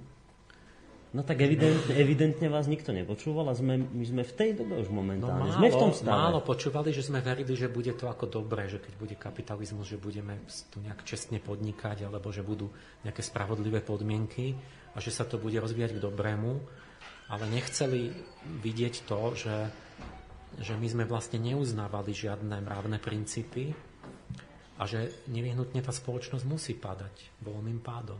No dobré, a dá sa ešte v tejto dobe, keď už to zašlo tak ďaleko, ešte s tým niečo robiť? No vždy sa dá. My, my ešte, len je to stále ťažšie, že keď začneme, keď sme už ekonomicky závislí no. a niekto má hypotéku na doživotie, to má ako taký dámoklov meč, tak sa mu ťažšie vyskakuje. Ale ja hovorím, že ešte to bude horšie a horšie, že čím neskôr začneme, tým to bude horšie, že stále ešte keby sme len zmenili myslenie, čo nám nikto nikdy ne, nemôže brániť, že by sme sa vyhli nejakému takému, jakže Kosovo, nejaká vojna alebo niečo také, že sa to dá, len čím neskôr, tým ťažšie. No hlavne by sme si teda mali osvojiť nejaké princípy, ako sa tá pravda hľadá, ako teda odlíšiť e, klamára od toho, kto hovorí správnu vec. Mňa, ja by som rád s vami dnes, ale to takisto je výzva smerom k vám, ktorí tu sedíte a vôbec aj, aj k poslucháčom, pretože ja by som naozaj vaše, vaše návrhy, ako teda z tohto von rád počul, ale urobíme to teraz tak, že keďže pozerám, že máme hodinu za sebou, tak e, my tu dnes máme ešte takú vec, že máme tu živú hudbu. Dnes večer nám tu bude hrať, urobíme si takú malú, malú prestávku. Vlastne po pesničke sa dostaneme už aj k vašim otázkam, lebo tie pravidla, ja som ich vlastne zabudol povedať, pravidla tejto de- relácie sú v tom, že ako tú prvú hodinku diskutujeme my s pánom Pálešom a potom sa už môžu aj poslucháči zapájať a to je vlastne aj vy, ktorí tu sedíte. A, takže urobíme to teraz tak, že vypočujeme si tohto nášho hudobníka Elemera Gerčiho, ktorý nám tu zahrá nejaké jednu, dve pesničky.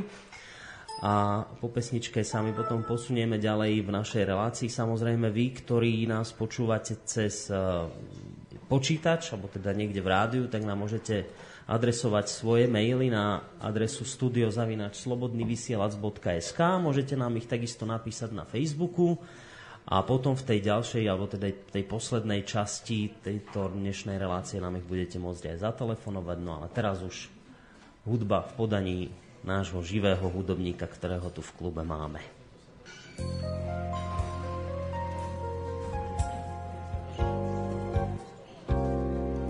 you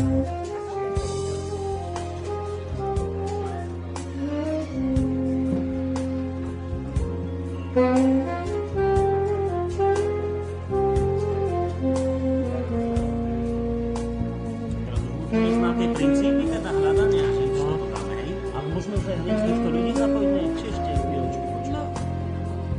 меня разбили. Сам? Сам?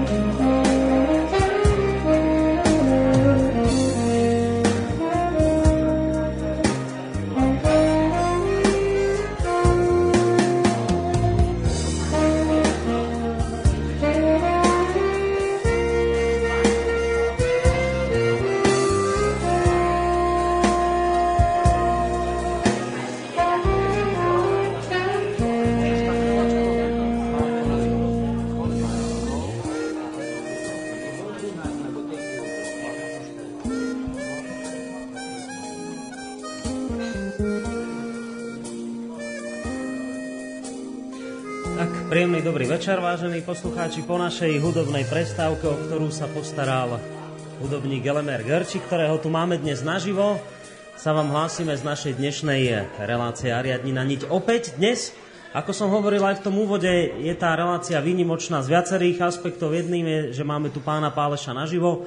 Ďalším dôležitým také novum v tejto relácii je to, že robíme reláciu nie z toho nášho, povedzme, sterilného prostredia rádiového, ale vyťahli sme sa sem pred vás v rámci nášho klubu.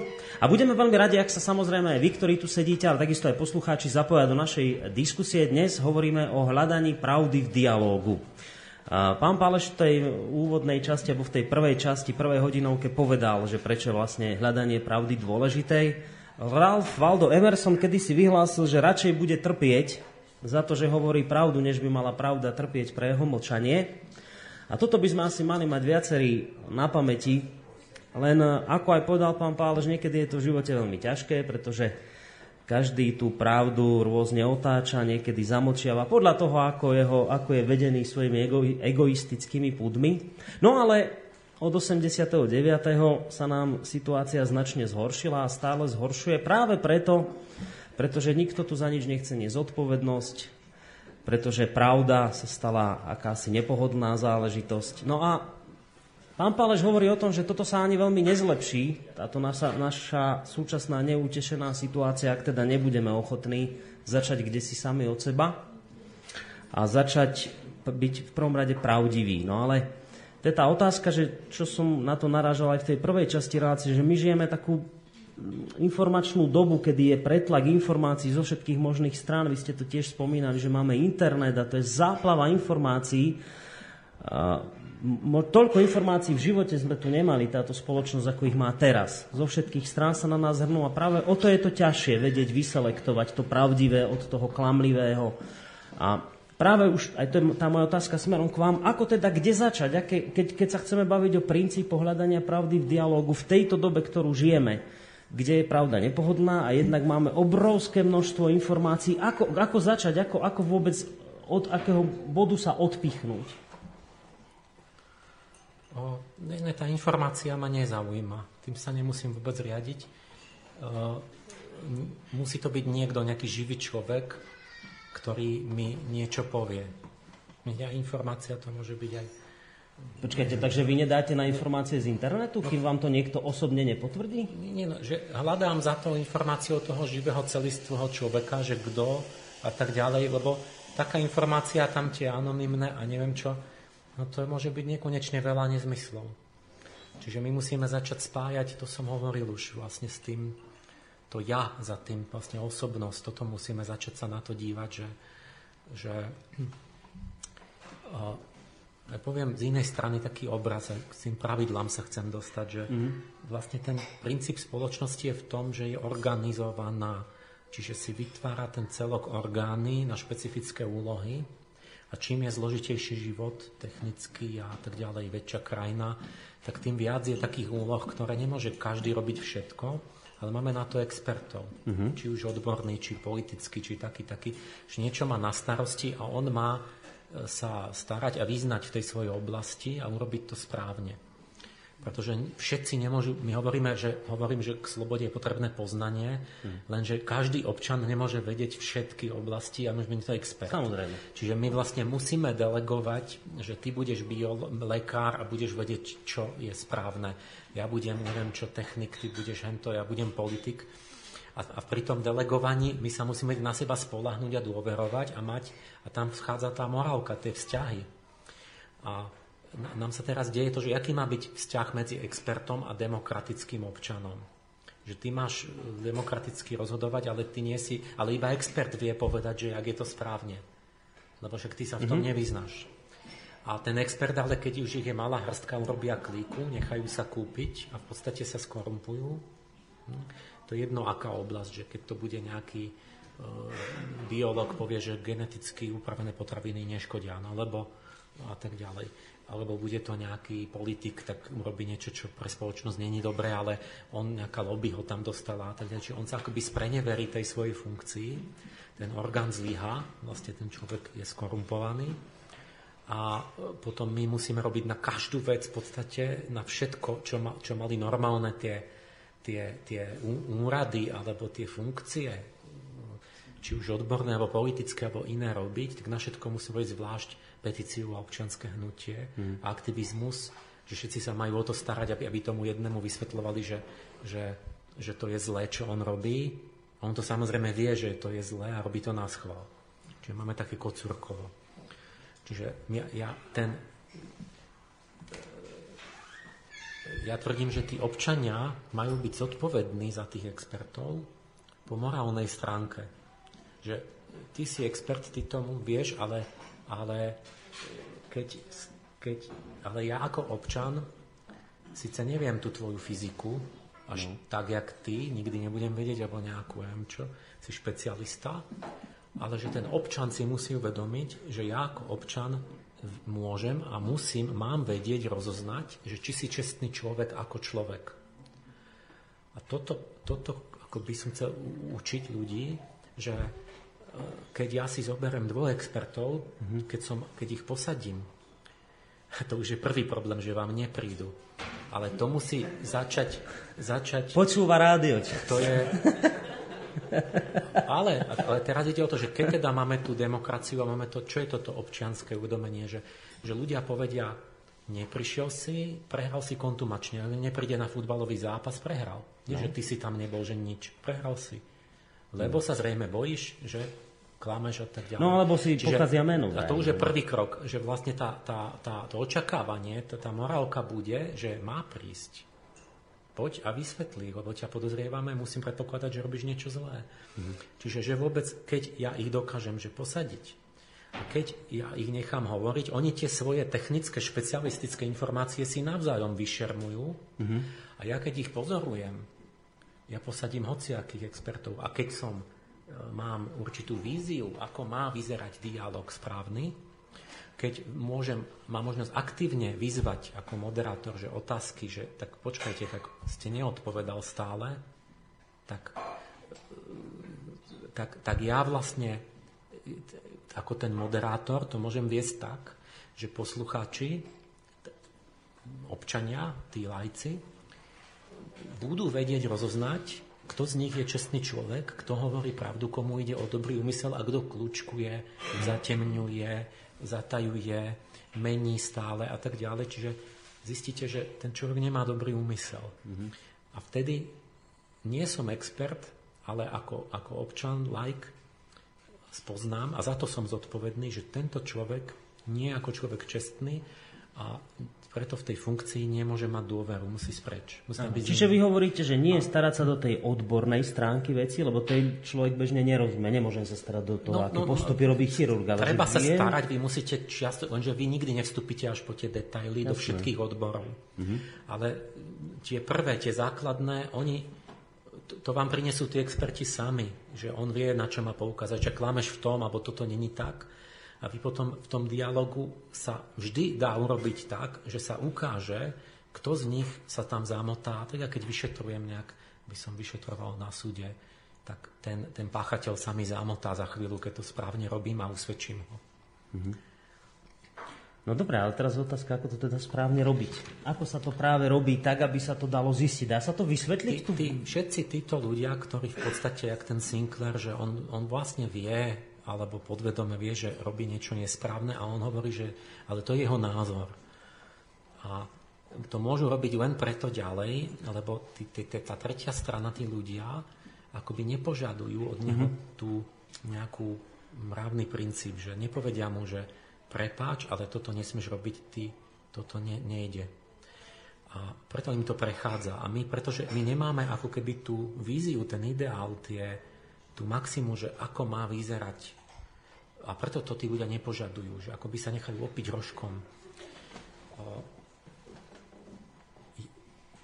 To by mal byť slobodný vysielať, že už, už to je úžasné, že není cenzúra, ale tu by mal byť práve ten cieľ rozvinúť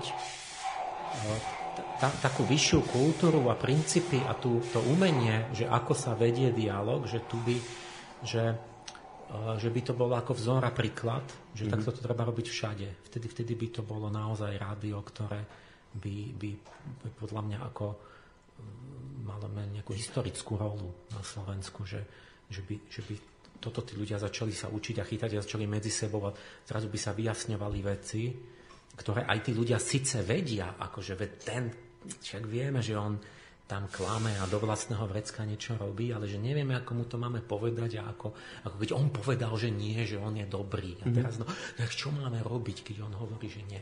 Tak, tak no, toto chcem naučiť ľudí, že čo, čo treba robiť v takom no. prípade.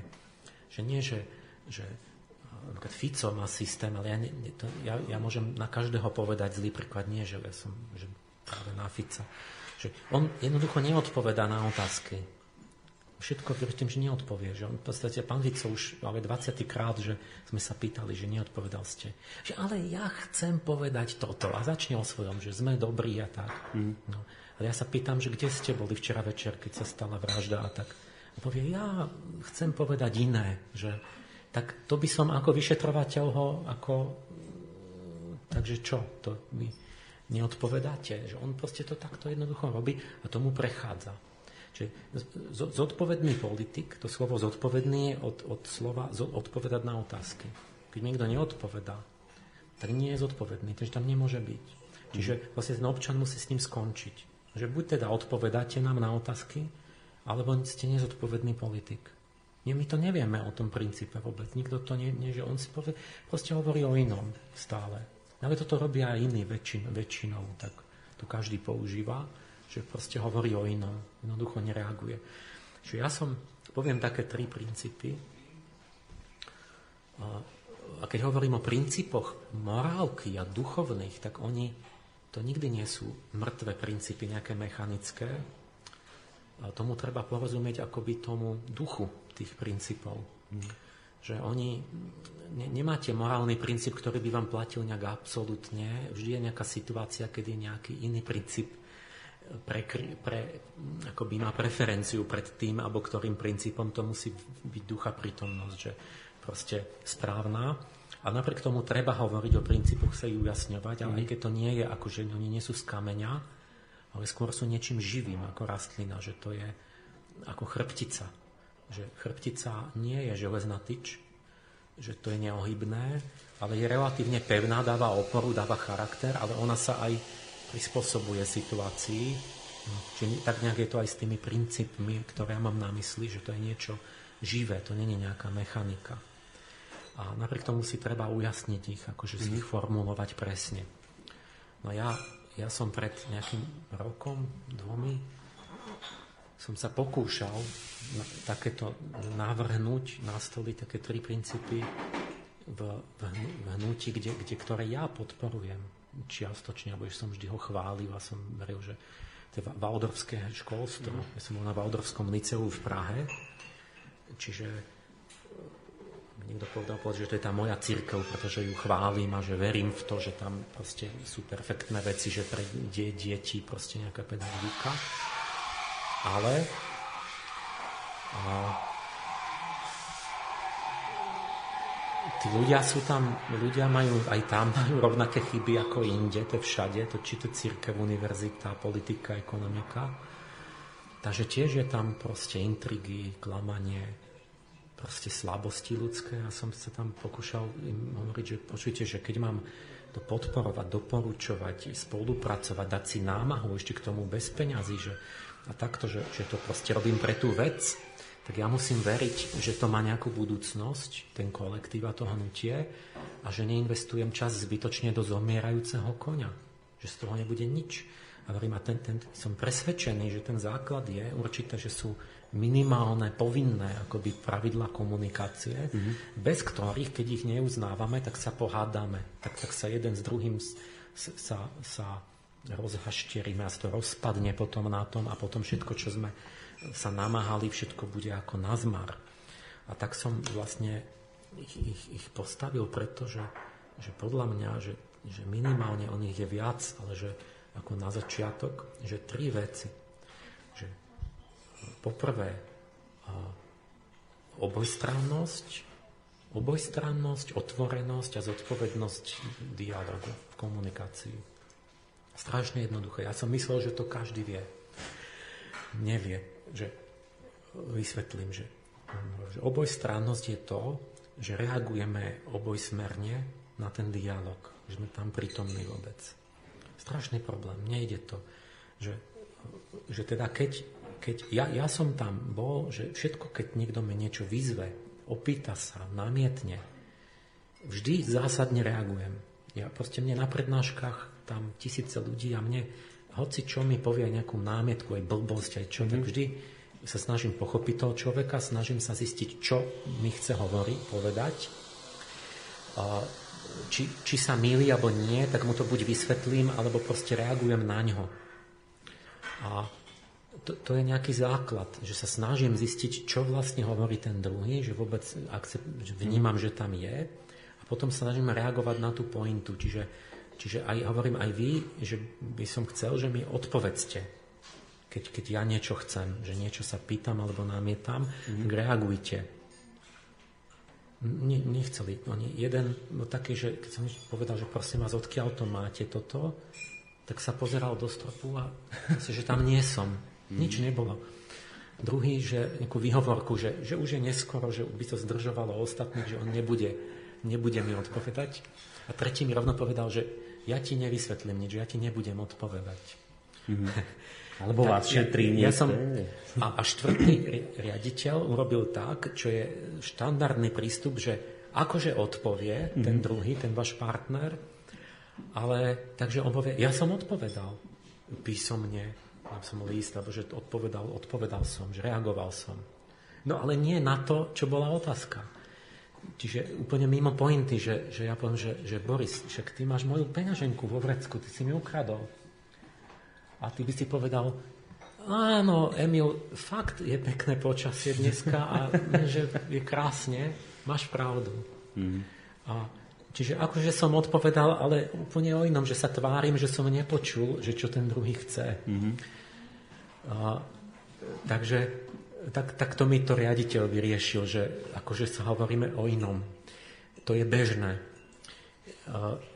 Toto nesmieme dopustiť. Proste tomu človeku, ktorý to urobil, povieme, prepačte, ale vy ste nerozumel, zrejme vy odpovedzte na to, čo bola otázka, na to, ako na pointu.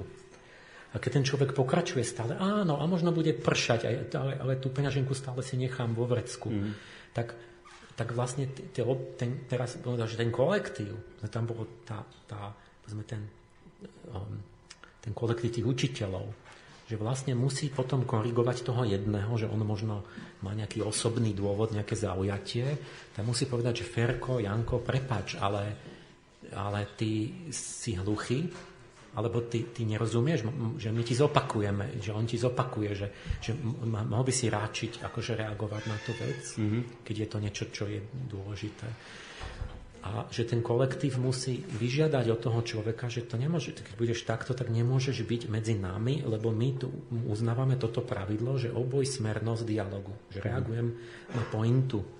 A ja mám taký zvyk, a to by si mohol každý osvojiť, že, že sa nedomnievam vôbec, že ja rozumiem, čo ten druhý povedal, a vidím, že aj, aj vy to robíte, Boris, často, ale že ja počúvam, chcem vedieť, čo mi ten druhý hovorí a potom potom si nemyslím, nespolieham sa na to, že som to pochopil správne, ale zopakujem, že, že takže vy vlastne hovoríte toto a zopakujem mm-hmm. vlastnými slovami a nechám si potvrdiť od toho človeka, že naozaj ste to mysleli tak, aha, dobre, mm-hmm. a potom mu odpovedám.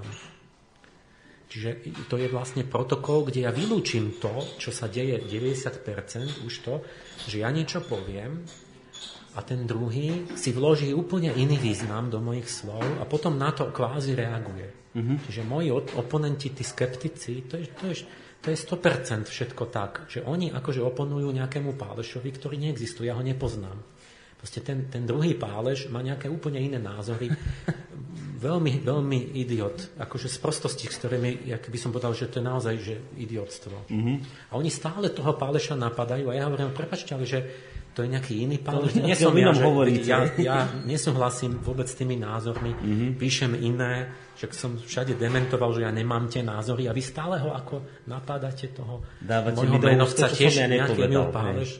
Mm-hmm. Ale, ale oni to chcú, oni, čiže oni neuznávajú toto pravidlo a, a, a to obecenstvo univerzitné ich neberie na zodpovednosť, že pozrite sa, pán profesor, tak vy nemôžete byť vedúci katedry, keď vy máte, to sa volá taktika slameného strašiaka, strawman, že, že si vystavím druhého Borisa, nejakého iného, fiktívneho a budem ho napádať, že ten bude neofašista a bude, neviem čo, pedofil a tak. Lebo nejaký iný a, a chcem, povedzme, že napadnúť rádio, tak si vymyslím nejakého iného, akože slameného strašiaka. Mm-hmm. Za toto musí byť ten človek vlastne akoby mravne vyobcovaný. Čiže vy nemôžete byť, učiť mládež a byť vedúci katedry, keď vy máte túto taktiku. Nie? Že akože ste počuli niečo iné. Vaša povinnosť je sa ubezpečiť, že ste rozumeli správne tomu vášmu oponentovi. Vy to musíte sa o to postarať. A nie je stále, že vy ako ste nerozumeli, že stále rozumiete niečo iné. Čiže to je to prvé pravidlo, že vôbec sa vnímame. Mm-hmm. A druhé pravidlo som hovoril, že, že, že mm, otvorenosť.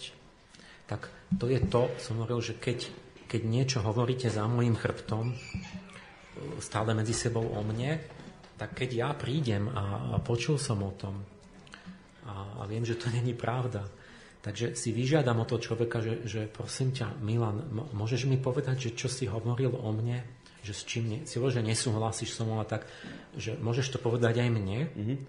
Um, a, takže mi to musí povedať. A, lebo inak um, to musíme klasifikovať ako ohováranie keď niečo hovorím o druhom, keď tam vždy on nie je, ale nikdy to nechcem povedať jemu, keď tam je, tak to je definícia ohovárania. Neviem, čo iné je ohováranie. A mne to na tom Valdorskom liceu neuznali. Oni to ne, nezdielajú so mnou ten princíp, že to, že to nie je ohováranie. Že to je v poriadku. Preto, že mi písomne dali, že mi nebudú odpovedať, mm-hmm. že nevysvetlia obvinenia a tak. Tak je to ohováranie. Prečo? Musíte vedieť proste ten mravný úsudok tu, tu, že keď ja môžem hovoriť o hocikom, hocičo a nemusím to nejak vysvetliť, že poviem, že ty si zlodej. Čiže my môžeme mať, ja hovorím, my môžeme mať rôzne názory na, na, na, neviem, na duchovný svet a tak a ne, nevieme to rozhodnúť. Môžeme mať rôzne vedecké teórie a nemusíme to vedieť rozhodnúť. Môže mať Ivan inú, ja mám inú, trochu inú, tak sa môžem opäť proste, jak si na to došiel, a on mi niečo povie, a mi sa zdá, že je to inak a mám iné argumenty, tak to necháme otvorené, a, ale, ale zistíme, že obidvaja to myslíme čestne, že máme nejaké dôvody na to mm. a možno sa to neskôr vyrieši a zistíme, alebo sa obohatí, že oba aspekty sú nejak čiastočne pravdivé. Dobre, ale keď mám vec, ktorá je nejaká fyzická, že, že ty si zlodej, teba vylúčime z kolektívu, tak ja mám právo sa opýtať, že počkajte, že mne sa zdá, že nie som zlodej. Môžeme si to vyjasniť, že zlodej znamená, že nejaká fyzická údrlosť, že tak, tak keď hovorí, že som zlodej, tak musíš mať na mysli niečo konkrétne. Môžeš špecifikovať, že čo som ukradol, kde, kedy a komu, menovite a ako. A, a potom, keď, keď to konkretizuje, tak my môžeme vlastne potom zistiť, že, že je to pravda veď buď ma usvedčí, že však bol to Janko, zobral si mu to, bolo to všetko a videli ťa ty, ty. Mm. A ja sa priznám, že aha, tak viete čo, no tak dobro, už na budúce nebudem kradnúť. Alebo, alebo ma vyhodia von. Ale keď to je intriga, tak vlastne to zase ja môžem povedať, že no moment, tak vlastne vysvetne, že som to vlastne nebol ani ja a nebolo to tam a že ja som bol vtedy v Amerike, že no nemohol byť ja. Takže sa môžem obrániť.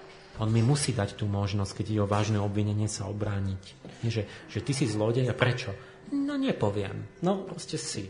Tak, tak musím vedieť, že či ma prichytili, či vie, alebo či si len myslí, že mám povedzme zlodejské črty tváre kriminálnické, preto usudzuje, alebo len ma nemá rád, tak chce povedať niečo zle. Že ten kolektív musí si vyžadať, tak počkaj, do, do, dopovedz to, Hmm. Že Fico, keď povie, že Kiska je scientolog, tak vie, že teda niečo si musí vymyslieť, že niečo musí povedať nejaké informácie. Hmm. Nie, vo Valdorskom hnutí nevedia ani to. Ja, ja, ja som fakt, že najprv sa snažil im a s nimi a takto, nechcú, rozhodli sa, takže, e, takže tak, ja som povedal, počujte, ja to poviem verejne, že vy neuznávate základnú morálku, lebo už mám dosť za 20 rokov potom mi nevyčítajte, že keď ste chceli takto, že teda si myslíte, že to nie, tak ja som proti tomu, Mm. Takže ja teraz hovorím proti vlastnej, proti vlastným nejakým ľuďom, kto, kto, kde ja pomáham sám. Ale to je, to je jedno, ide o všeobecný princíp. A tento tretie pravidlo bola zodpovednosť. A to je, Ak to by je som to, vás že... trošku len mohol prerušiť, hneď sa k tej zodpovednosti dostaneme, ale toto je vlastne presne to, čo ste teraz rozprávali. To je problém aj tohto vysielača, kde teraz sedíte. Že ono to má tých problémov samozrejme viac, ale teraz vyťahneme jeden z tých problémov je ten, že my sa nevieme dostať do komunikácie s našimi kritikmi. Um, vážení diváci, ktorí tu sedíte, vy sedíte v extrémistickom rádiu.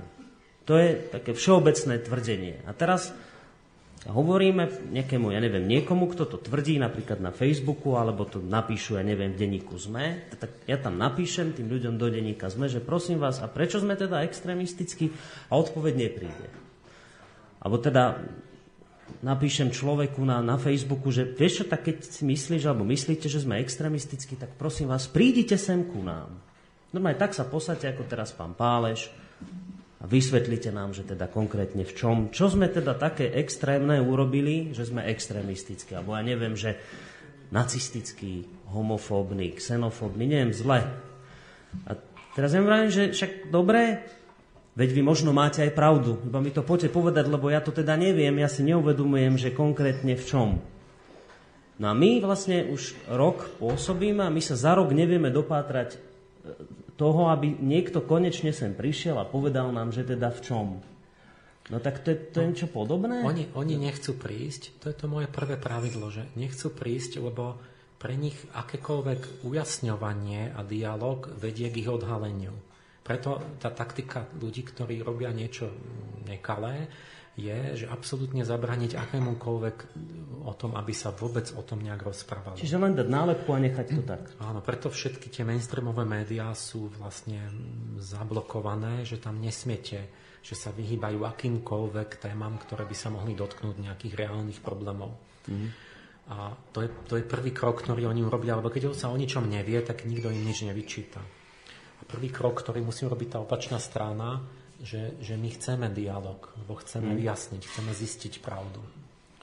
A my často nevieme pravdu, lebo sa nedostanete, to je utajené a ne, neboli ste tam, ale ona sa vždy dá zistiť a keď niekto chce, že nehovorme, že ne, nezistujme, ne, ne, tak to je ten, ktorý to chce utajiť. A to znamená, že to je páchateľ. Mm. Čiže ja ho obviním rovno. Takže mali vy sme... nechcete zistiť pravdu, že nevieme, že, že kľudne povie, ja neviem, nejaký z JNT, tkáč v Uhryba, že čo som spravil, že veď mne nedokázali žiaden zločin, však nič, nikto nedokázal, že, takže ja som čistý. No a hríb, neschopný redaktor, nikdy nevie povedať na také veci nič. Ja by som mu nepovedal, že pán Tkač, ktorý to tam boli, že, že, že vy si myslíte, že keď podľa zákona, že tak ste čistí, ale ja mám iné zákony, ja mám nejaké vyššie požiadavky. A ja aktívne od vás chcem, že keď teda chcete ste naozaj človek s dobrými úmyslami, tak poďte pomôcť riešiť tie zlé veci. Mm. A povedzte mi, ako bolo to vtedy tam, ukážte hen tie papiere, aká bola zmluva, čo ste spravili tam. On povie, no nie, to je súkromné, to je tajomstvo obchodné, to vám nič nemôžem povedať, nič všetko zatajemné, na nič nebudem, nebudem komunikovať. Mm. No a to ja vám mám veriť, že máte dobrý úmysel. Čiže ho aktívne vyzvem, poďte pomáhať na tom dobrom. Nie, prečo? O čo vám, tak o čo vám ide vlastne? Čiže nechcete do, do dobré? Chcete, aby sa to nepodarilo? Mm-hmm. Keď Fico povie, že on chce vyriešiť gorilu, a teraz no však on chce. Nie, nechce. Sa dívam na činy. Poviem, chcete, aby boli zbavení mlčanlivosti? Nie, nie, nie, nie, nie, to nie, to nie on, to niekto iný, čo, to musí od orgány v trestnom konaní, toto, že on, tak, či jeden na druhého sa vyhovára. Dobre, však tomu všetci majú kompetencie, ja sa pýtam osobne, vy, osoba, človek, a vy si želáte, aby boli zbavení mlčanlivosti? No ja to nemám na starosti a tak. Dobre, a chcete to alebo nie? Veď to postoj má vždy každý ku všetkému. Čiže vy, keď, lebo potom, keď, keď to, že on to nie, nechce, mm. že nech to niekto iný a ten iný, že ale veď ten predseda zase a to. Čiže tam, tam keď vyzvete k tomu postoju, že no tak pomôž pri tom a zrazu, že nechcem, nemôžem, nedá sa, tak sa vlastne týmto usvedčil. Teraz som nie, nie, niečo odbočil, že vlastne tu treba, tí ľudia nechcú prísť, čiže tu by muselo byť že ako by si to muselo vydobiť takú prestíž, takéto médium cez ľudí, že tu bude počúvanosť, že tí ľudia si uvedomia, že to oni musia začať tým, že vyťahnú tých ľudí, musia na svetlo vyťahovať veci a pozrieť sa, jak to je, je to v našom záujme, čo sa tam deje.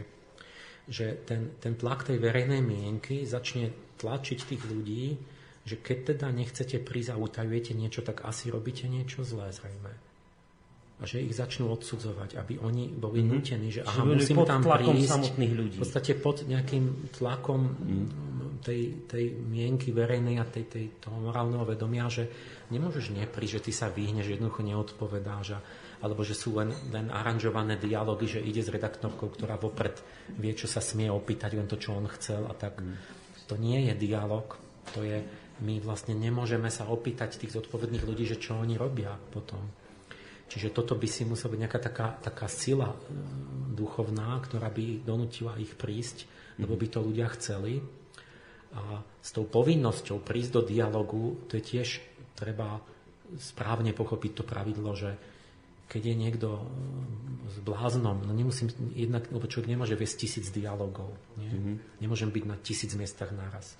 Nemá zmysel sa baviť s niekým, kto je, poviem, že somár, že proste mu poviete, on aj tak nechápe niečo tára. Takže vtedy nemám povinnosť, že sa musím baviť s každým somárom, ale keď ide o to, že to je vážna vec, že sú to slušní ľudia, že, že sa to týka tých ľudí, že mi vyplýva nejaká povinnosť, povedzme, odpovedať a, a, a tak aspoň na nejakých miestach to musím urobiť, nemusím tisíckrát opakovať, no, nemôžem sa vtedy vyhovoriť, že ja nekomunikujem keď sa to dotýka verejnosti. Nie? Čiže nemôže podnikateľ, ktorý, ktorý ničí prírodu nám, mm-hmm. povedať, že to sa týka len jeho, že to je obchodné tajomstvo, lebo sa to dotýka našich životov. Alebo nemôže politik povedať, že ja neodpovedám, ja si tu niečo robím, keď on rozhoduje o zákonoch krajiny, ktoré my musíme potom žiť. Čiže nás sa to týka a, a keď je seriózne sa vytvorí a takto a chcú to ľudia, tak ten človek má, akoby vznikne mu taká mravná povinnosť, že že musíš prísť, lebo si stratil dôveru. Mm-hmm. No, a tu sa dostávam ešte k jednému problému. Neviem, či to teraz dokážem dobre sa opýtať, ale pokúsim, že keď vravíte, že nemá zmysel rozprávať so somármi, ale tak ste to povedali, že teraz ako, ako, ako napríklad v takomto rádiu si máme poradiť s takouto dilemou? Že na jednej strane urobíte slobodný priestor a poviete ľuďom, že v tomto rádiu máte právo hovoriť vám dáme priestor sa vyjadriť k témam, ktoré vás zaujímajú. Dokonca, ak sa cítite byť odborník na nejakú tému, prídite ku nám do štúdia a hovorte o tom. No a na druhej strane ale potom zistíte, že veľa razy vám sem začnú chodiť ľudia, ktorí v konečnom dôsledku ani nemajú veľmi čo povedať, len sa povedzme chcú prezentovať a nehovoria vôbec k veci a je to celé tak zlé, že dokonca robia horšiu vec, ako, že ne, nepomáhajú, ale že tomu rádiu vlastne škodia. A na jednej strane chcete dodržať to, že ste slobodní, teda nechcete robiť cenzúru, nechcete tých ľudí povedať, viete čo, ty neprídeš, lebo ty máš taký názor divný, zvláštny a, a nie. Ale na druhej strane, keď, keď ostanete otvorení, potom riskujete aj to, že sem príde hoci kto rozprávať, hoci čo. A že vám vlastne odkaz toho rádia deformuje tým pádom.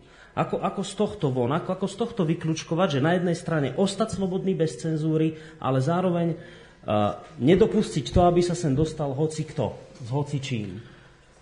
Toto je tá vaša veľká úloha skutočná, že zrušiť cenzuru je ľahké, ale tá skutočná úloha, ktorá len by tomu rádiu dala zmysel a ten, že by ako bolo viedlo e, nejako tak, tak duchovne ľudí, je, keby sa podarilo vytvoriť tú kultúru toho dialogu a osvojovať si také princípy a prístupy v tom dialogu, ktoré E, ktoré e, začnú akoby triediť a skvalitňovať, e, akoby triediť tie zrná od pliev, pravdu od nezmyslov a naučiť sa tej kultúre, ale to vlastne je ťažké, lebo ľudia to nemajú mm. osvojené a takže vlastne máte, ne, nemáte pripravených, to musí mať výchovnú úlohu. V podstate sa to ideme učiť teraz v tom rádiu so všetkými ľuďmi. A teraz aspoň tí, tí, tí vy, ako tí majiteľi, aby ste mali mať tú víziu a, a, a, a ľudia by sa to mali učiť, že ako sa to robí. Lebo keď to nie je tá sloboda, zase to nie je pravý význam slobody, že každý si rozpráva, čo sa mu hodí mm. a, a len tak to je, to internet, ten mŕtvý stroj to vie tiež, že tam máte nahádzané všetko.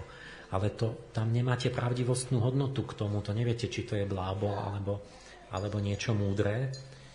A, čiže nemáme my pro, problém s informáciami, no. ale s tým, že ako má, má človek spracovať tie informácie a urobiť si v nich poriadok, ako má ich hierarchizovať, mm-hmm. podľa hodnoty vyhodnotiť a urobiť nejaký záver, akoby, ako, ako, ako jednotný, ako integ- človek s integritou, že ak bude mať postoj nakoniec vôľový, že čo spravím.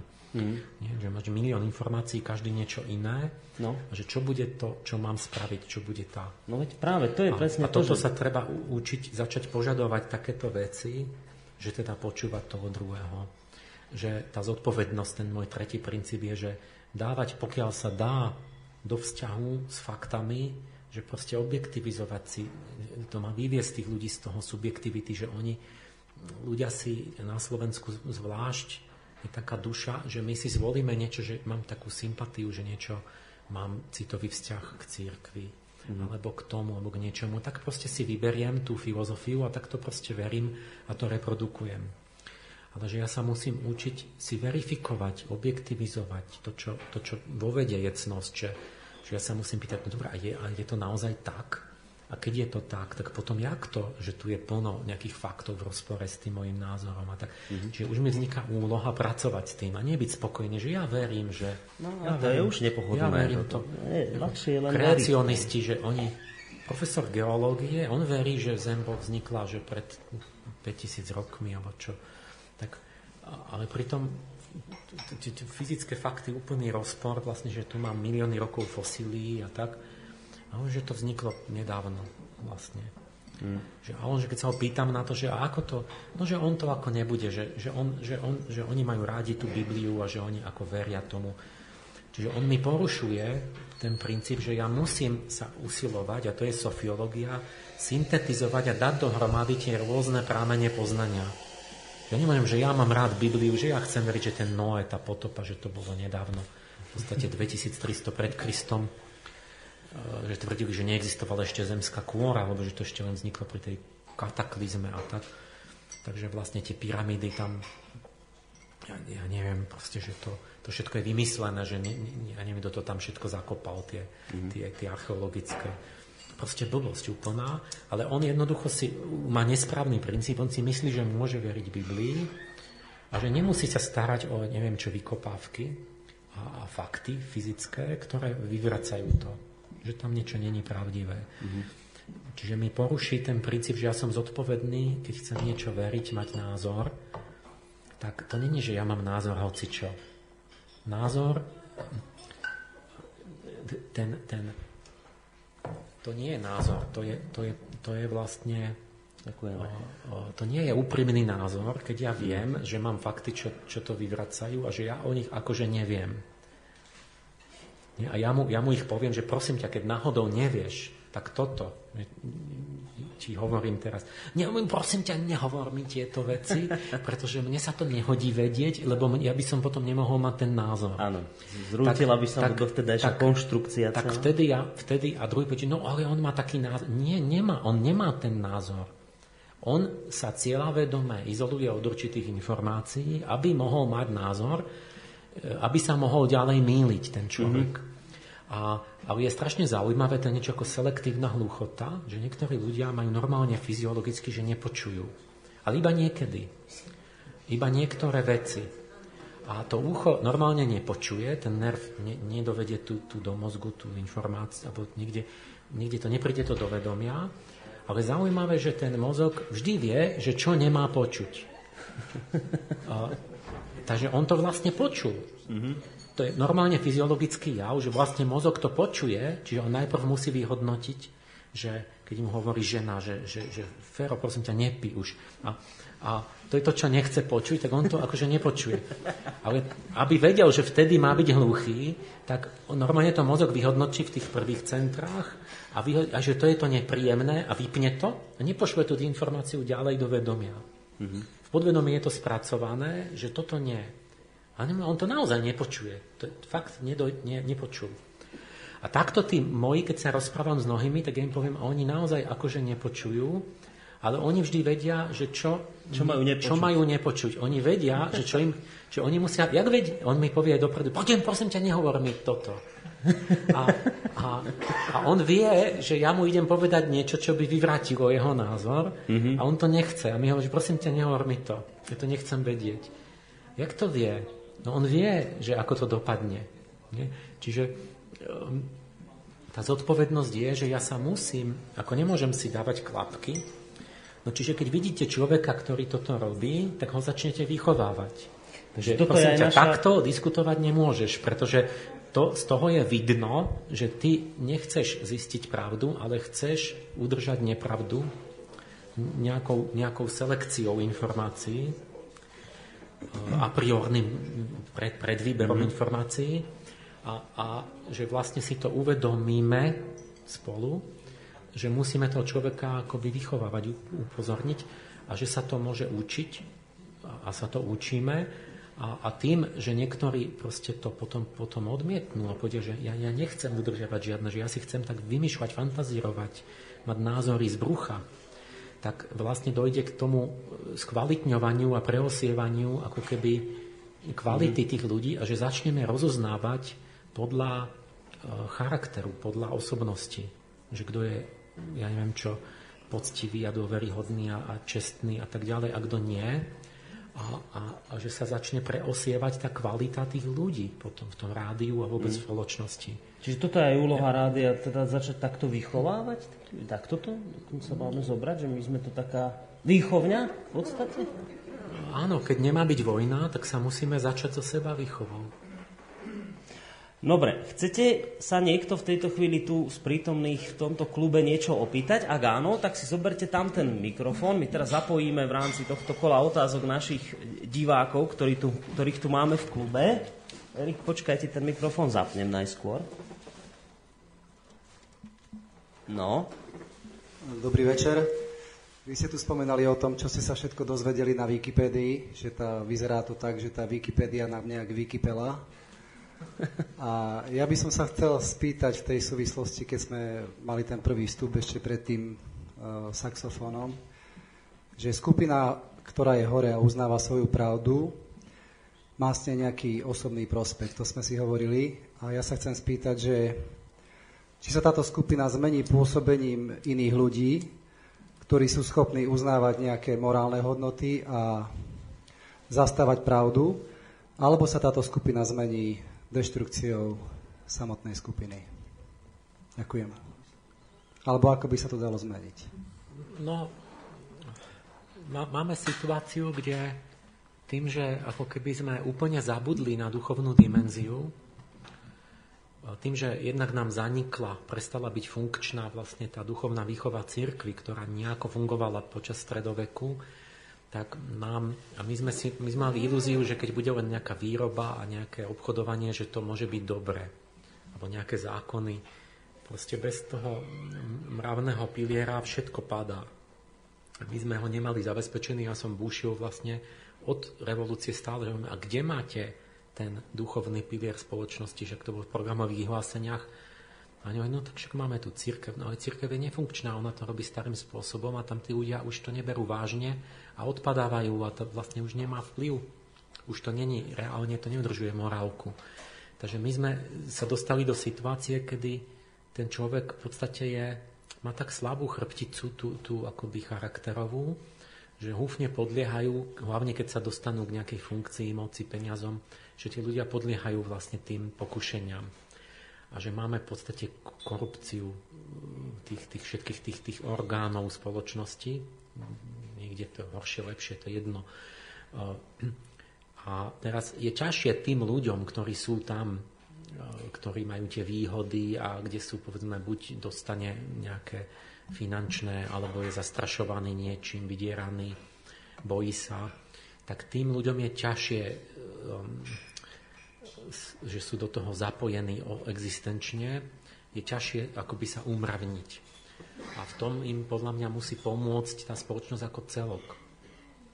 Že im povedať, že no Ferko, ale trošku ako svinia si tam jednal a nie ho obdivovať a hádzať sa pred ním na kolena, že aký ty si môj Boh, lebo ty si bohatý, teraz chcem ti posluhovať. Nie? Pričom tie peniaze, ja neviem, čo získal nejakou krádežou. No my robíme ten opak, že my, tá celá tá spoločnosť ako keby ešte ako keby podporovala to zlé, lebo chce mať podiel na tom zlom, že vlastne nie, že by som povedal, že som proti tomu, ale ja sa chcem ešte kamarádiť s tými, lebo chcem, aby mi nejaké odrobinky padli, aby tiež ma vzali a tak ďalej. Čiže potom, potom je ťažko odolať tým kompetentným, keď, keď vlastne vidia obdiv a líškanie a posluhovanie a, a akceptáciu a tú neschopnosť sa brániť alebo vôbec si uvedomiť, že robia niečo zlé. Čiže to, to, to celkové povedomie, keby tu kultúra bola, tak proste ako v nejakých iných krajinách, že niektoré veci sú v tom vedomí a keď to niekto urobí, tak sa mu to vlastne aj neoplatí, lebo vlastne väčšina povie prepač, ale toto sa nerobí takto, ty nemôžeš takto byť. Čiže... A tým ostatným je ľahšie akože byť, byť mravnejší v tej situácii, pretože oni sú tí, ktorí nie sú v tom existenčne za, zainteresovaní, že teda preto zlé, ale naopak oni väčšinou, tá väčšina dopláca na tie korupcie že nejaká úzka lobby, tá skupina má výhodu, ale tá veľká väčšina pre ňu je v záujme, aby sa to nedialo. Lebo vždy nejaká menšina na úkor nejakej väčšiny niečo robí nekalo. Čiže tá väčšina by má aj záujem a aj možnosť e, byť proti tomu, len musí byť schopná proste dojsť k tej jasnej myšlienke a takému spoločnému koncenzu a vízii, že, že čo sa požaduje, aká kultúra proste verejného styku, aby vedela to pomenovať a povedal, nie, vy ste urobil toto a, to a toto dis- nie je akceptovateľné. A to vás diskvalifikovalo. My, my to nerobíme, že my ako keby sa vôbec nevieme ozvať proti tomu, že nevieme ani mať tú myšlienku, že teda niečo robí nesprávne ten človek. Že on mm. povie, ja som dobrý, ja som nič neurobil, na otázky neodpovedám a, a čo chcete? No a nikto nechce nič od neho. Dobre, ďalšia otázka, myslím, ak aj máte vy niekto ďalší tu, tak potom k tomuto stolu tuto prídite. Ďalší pán s mikrofónom, dobrý večer. Dob- dobrý večer. V prvom rade by som veľmi pekne chcel poďakovať za to, že pán Pálaš vôbec je. A veľmi si cením a ctím jeho prácu. A s tým aj súvisí vlastne môj problém, moja otázka, že hľadanie tej pravdy, hej. Mm. Pána Paleša som ako keby intuitívne vycítil, že mm, hovorí veľmi múdro a začal som ho počúvať, e, ale nezistoval som si vlastne o pánovi Palešovi fakt nejaké a, a, fakty a nešiel som tým smerom, ako vlastne vravel, že za tým ja. E, takže e, ja mám taký problém už dávno, že ako hľadať vlastne pravdu že tu vidím také tri roviny. Jedna je tá vedecká, hej, že ísť za tými faktami exaktne.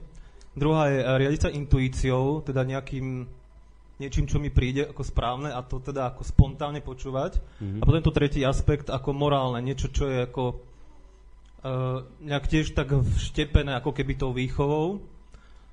Uh, tak uh, ktorý je ten správny ako keby pohľad, že lebo ani, ani jeden není vlastne nejako uznávaný ako, ako fakt taký ten správny. Lebo... Možno to bude kombinácia všetkých tých troch.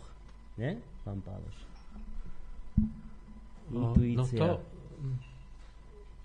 ako, čo je to tá pravda? Jak spoznáte toho človeka, neviem, dôveryhodného? To, Angličania majú to slovo integrita. Že je to nejaký celistvý, zodpovedný človek a tak dôveryhodný tak to je, to je spojením práve všetkého naraz. To je, to je hlavná idea tej sofiológie, že to je syntéza intuície, estetiky, racionality, zmyslového vnímania. To je ten celistvý človek, že keby ste chceli len po odbornej stránke niečo rozhodnúť racionálne, vždy skončíte, že máte viac možností a viac teórií a neviete rozhodnúť presne ktorá. Keď zoberiete len nejaké cit, že intuitívne, že vycítim, e, tiež sa pomýlite, nebude to spolahlivé, ale keď spojíte srdce, rozum a vôľu, teda musí to sedieť rozumovo, zároveň musí vám tá vaša mravná intuícia povedať tomu človeku, cítim, že môžem dôverovať. a zároveň zapojíte povedzme prax, teda že a, a funguje to v praxi, keď sa to vykoná, skúsenosť, tak keď spojíte všetky vlastne kritériá, ktoré máme, rôzne, a vtedy to zapadne. Mm. A tak vtedy máte tu ten, ten úsudok toho celistvého človeka, ktorý je ako najmenej nachylný na to, že to bude nejaký jednostranný omyl. Mm. A myslím, že pri ceste za nejakým poznaním a pravdivosťou, napríklad keď už hovoríme o vás, tak uh, poslucháč, alebo teda divák dával práve vás za príklad, tak ja sa musím priznať s jednou vecou, ja som, ja som ani netušil, ako sa dostane k pánovi Pálešovi. On mi raz jedného času z ničoho nič volá a vraví mi, kto on je, čo je, že robí za angelológiou. Ja som ho poznal ešte z predošlého pôsobiska trošku, kde, ho, kde mu zakázali prístup. A ja mu hneď hovorím, viete čo, počkajte, ja, ja, ja s tými anielmi, viete, ja, ja tomu tak nerozumiem, mňa to ani nejak, tak asi veľmi nezaujíma, tak ja tak ani by som hádam ani radšej do tej témy nešiel. A som mal tendenciu ho tak ako nejako slušne poslať, teda nech ide kade ľahšie.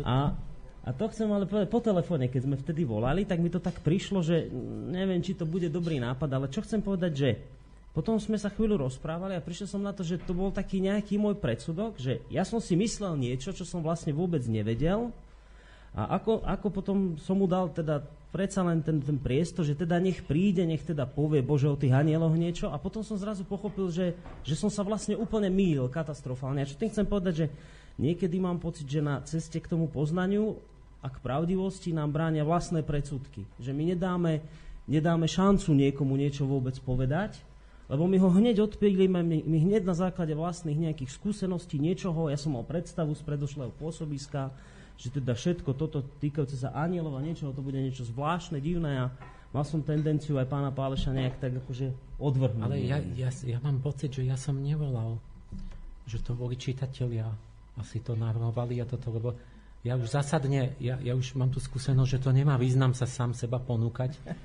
že to, to má to nikde nechcú potom. Ja som bol aj prekvapený, že, kade ste mali ja... na mňa číslo. Volali ste mi. Bol? Volali. Tak, tak ja neviem, to potom Volali. si nepamätám, ale, ale to už muselo byť potom. My sme už mali nejaké To už muselo byť potom, čo čitatelia to iniciovali, áno. že už sa máme spojiť. Ako áno, vtedy áno. možnosť. Také niečo zrejme vás oni motivovali. Ja som len tým chcel povedať, že ja sám som mal predsudky a tie, tie predsudky nám zrejme niekedy veľmi bránia aj v tom, v tom hľadaní pravdivosti a pravdy. Čiže s týmto každý jeden z nás by mal pracovať. Ak teda nemáte vy otázku, aby som predal jednu otázku, ktorá sa tuto objavila na maili, aby sme teda vyšli v ústretí aj týmto našim poslucháčom, že dobrý deň prajem všetkým. Táto dnešná téma je veľmi ťažká na rozprávanie, ešte veľmi ťažšia, ešte ťažšia v reálnom svete. Bojovať za pravdu pre mňa znamená denodenný boj hlavne v práci.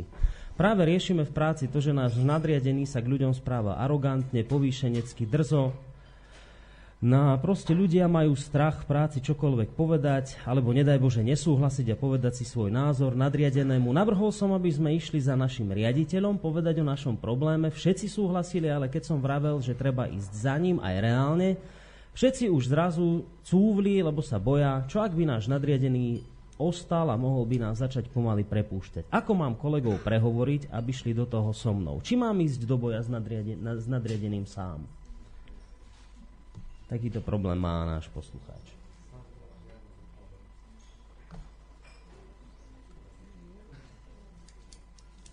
No, kto nebojuje, ten si nezas, nevyslúži slobodu.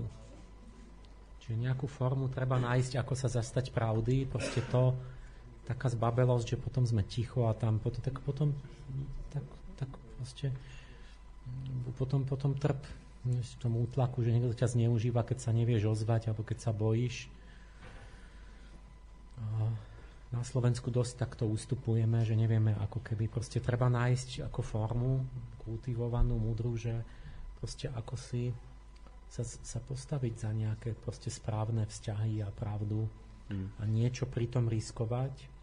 Treba no. získať druhých ľudí, keď ide jeden, no tak sa môže upáliť ako Jan Palach na námestí a ostatní sa na ňo dívajú ale lepšie je, keď sa podarí vlastne spolu a potom, keď držia ľudia spolu, tak vlastne musí ustúpiť, aj keď je to šéf. Mm. Lebo keby mu povedali, že no, tak my proste takto nebudeme pre teba pracovať, tak no lenže to chce tu aj kúsok odvahy, tú spoločnú víziu, to sa dohodnúť na tom, že čo je vlastne správne, čo treba požadovať.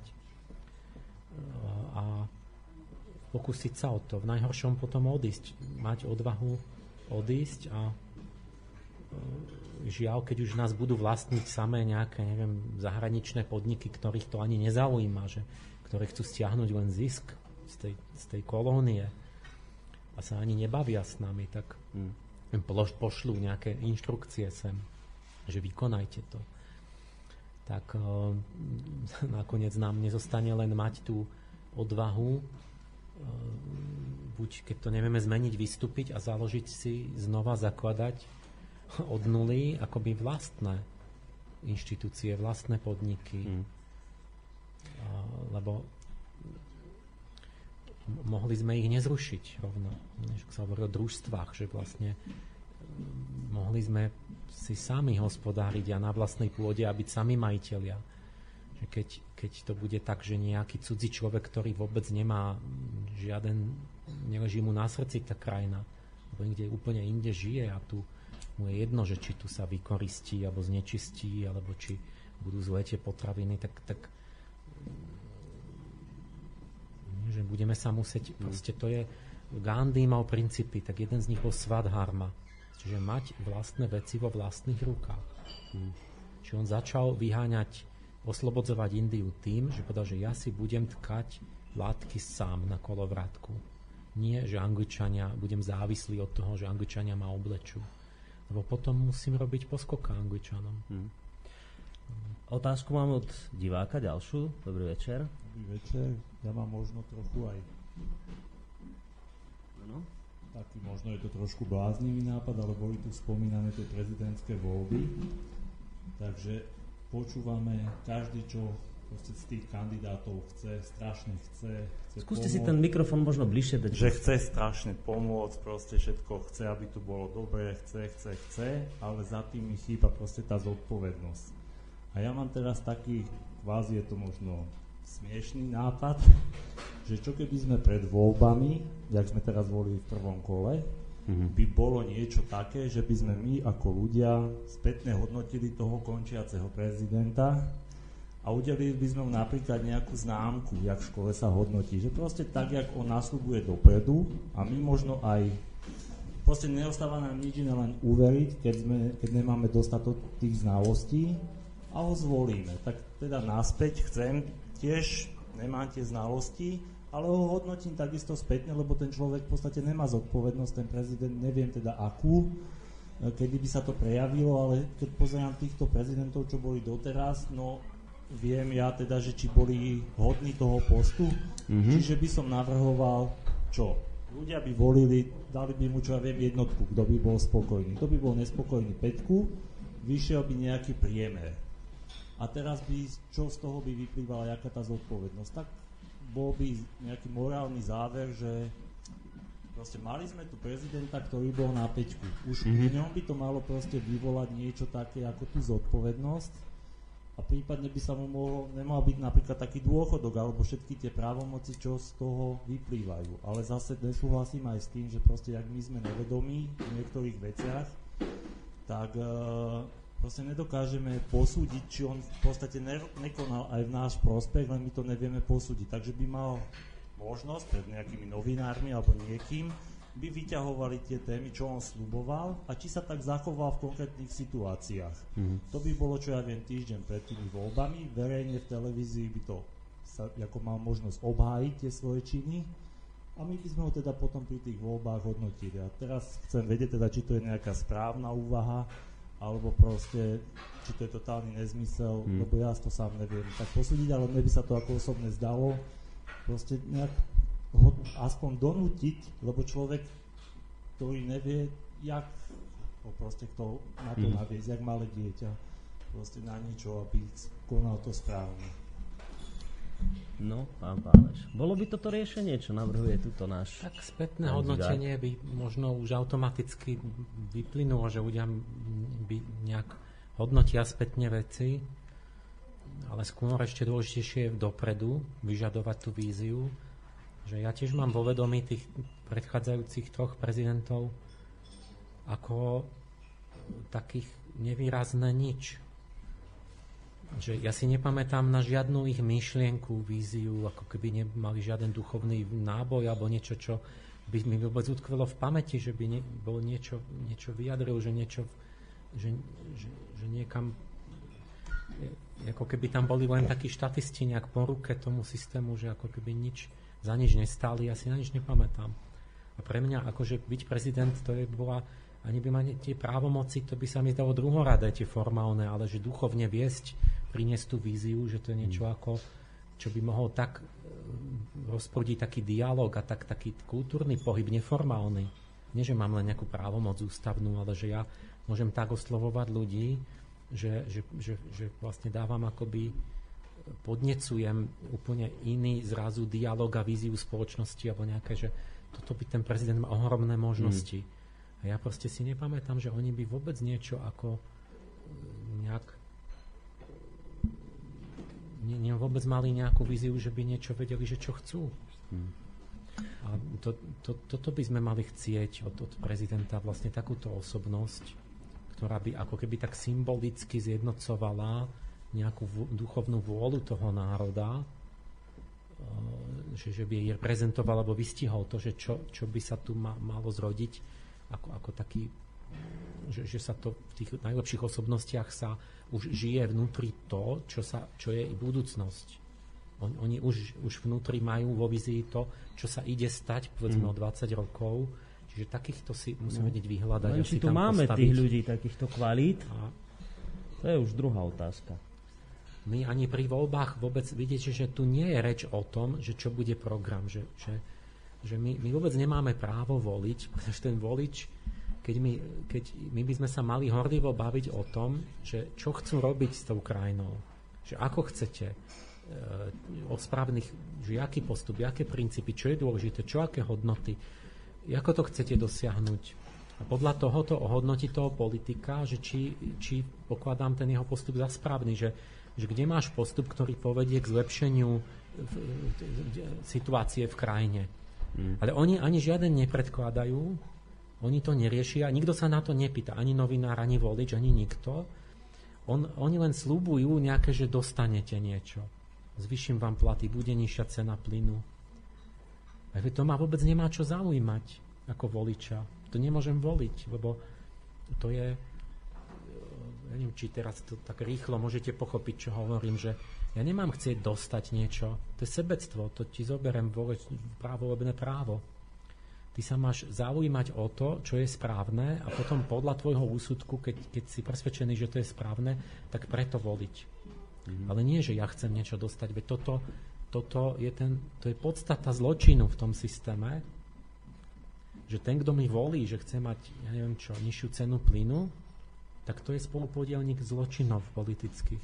To je, to je Amerika, že, mm. že, že ten Američan volí nie to, čo, on sa nestará, že čo bude robiť ten politik, on volí, že čo dostanem výhody, pretože chcem lacnú ropu. Uh, len mi ju daj, proste mi ju daj. Mňa nezaujíma, že čo, jak to spravíš, čo budeš, proste mi ju daj, keď to je moje želanie, moja potreba, požiadavka, chcem jazdiť na strašne veľkom aute na lacný benzín, a keď nie si ten politik, ktorý mi dáš to, čo ja chcem, tak budem voliť iného, tak chcem iného. Tak, tak potom vlastne jediný výsledok môže byť, že tam bude politik, ktorý zabezpečí lacnú ropu, a to je jedno ako. A ja nechcem vedieť, to mi nehovorí ani, že ako to. A ako? No to sa nedá. No to sa dá tak, že sa vyzbrojím a, a, a prepadnem nejakú krajinu v zámorí, Sýriu napríklad? A, ale ja ako volič poviem, nie, nie, to nie, mňa zaujíma len tá lacná ropa, to ja chcem, ja to, to chcem mať dobrý životnú úroveň a tak. A ty to nejako urob, ty si môj politik. A ne, nehovor mi to, jak to urobíš. A ja si, keby náhodou mi prenikli správy, že tam nejakí ľudia, že zomierajú v nejakej neznámej krajine, nejakej tej, tej, tej, tej, tej provincii, nejaký čierny alebo nejaký taký ty, tak aby som náhodou nemal nepríjemný pocit, že, že výčitky svedomia. na to si platím médiá, aby robili informačnú hradbu, že ma úplne odizolujú, čo sa deje tam v zámorí vonku.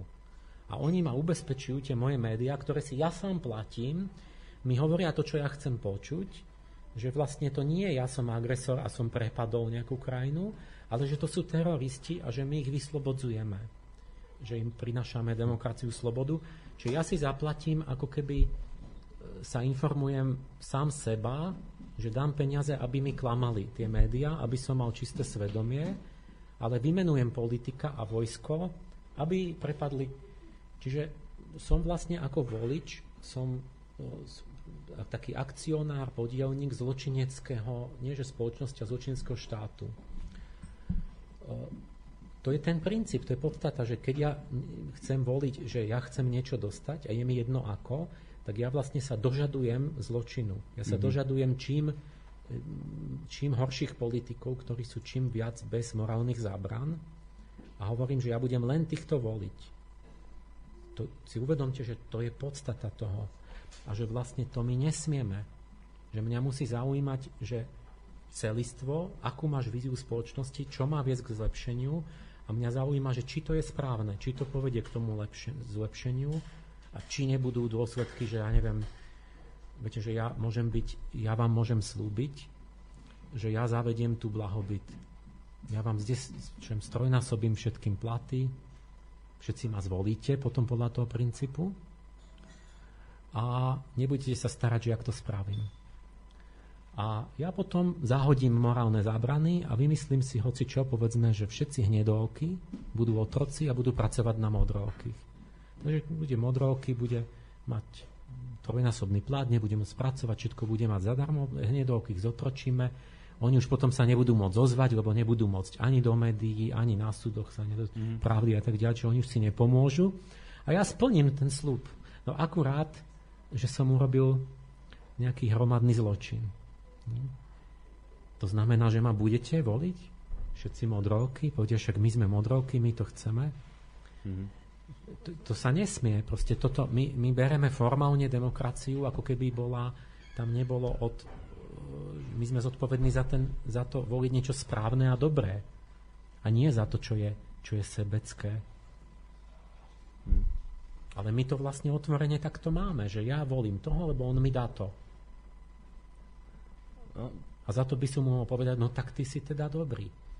Akože, keď to takto robíš. Hmm. No a teraz ruku na srdce, koľky to presne takto nevnímajú. Že my chceme nižšie dane, my chceme tamto a ja chcem toto. No a ešte niekto chce niečo povedať. Janka Leitnerová pred pesničkou a jej otázka. Dobrý večer. Ja som chcela úplne niečo iné sa spýtať, ale, ale toto vlastne navodilo u mňa takú otázku úplne úplne vlastne k tomu, čo ste teraz hovoril, že tým pádom, akú my máme možnosť, hej, my čo chceme pravdivo žiť, chceme žiť v pravde, chceme pravdivý dialog, tak akú máme možnosť, keď tie médiá sú vlastne také, aké sú a podporujú vlastne to, čo ste nazval zločin, hej, to, čo ste nazval zločinecká organizácia, alebo nie, možno nie organizácia, ale ale mm, zločinecká skupina, že ako vlastne, ktorá si platí tie médiá, ako je možné potom vlastne ako keby, ako, alebo teda akú máme možnosť, alebo čo si myslíte. Samozrejme, že slobodný vysielač je v podstate v tomto, v tomto niečo úžasné, čo sa deje, ale ostatní, ktorí ne, nepočúvajú, nesledujú, alebo možno nechcú počuť, že ako, ako, ako, teda ako vy vidíte tú spoločnosť, ako by sa to dalo vlastne posunúť ďalej, ako ich prebudiť ďalej. No stačí zmeniť seba nemusíme tých ostatných, to je potom už sa reťazí, že keď že, myšlienka je vždy slobodná, keď budete prikovaní v reťaziach vo vezení, aj vtedy stojíci hovorili, ani vtedy, aj keď mi zotnú hlavu, nemôžu spôsobiť, že ja budem myslieť o niečom, že to súhlasím, keď nesúhlasím. Čiže zmeniť myslenie môžeme vždy.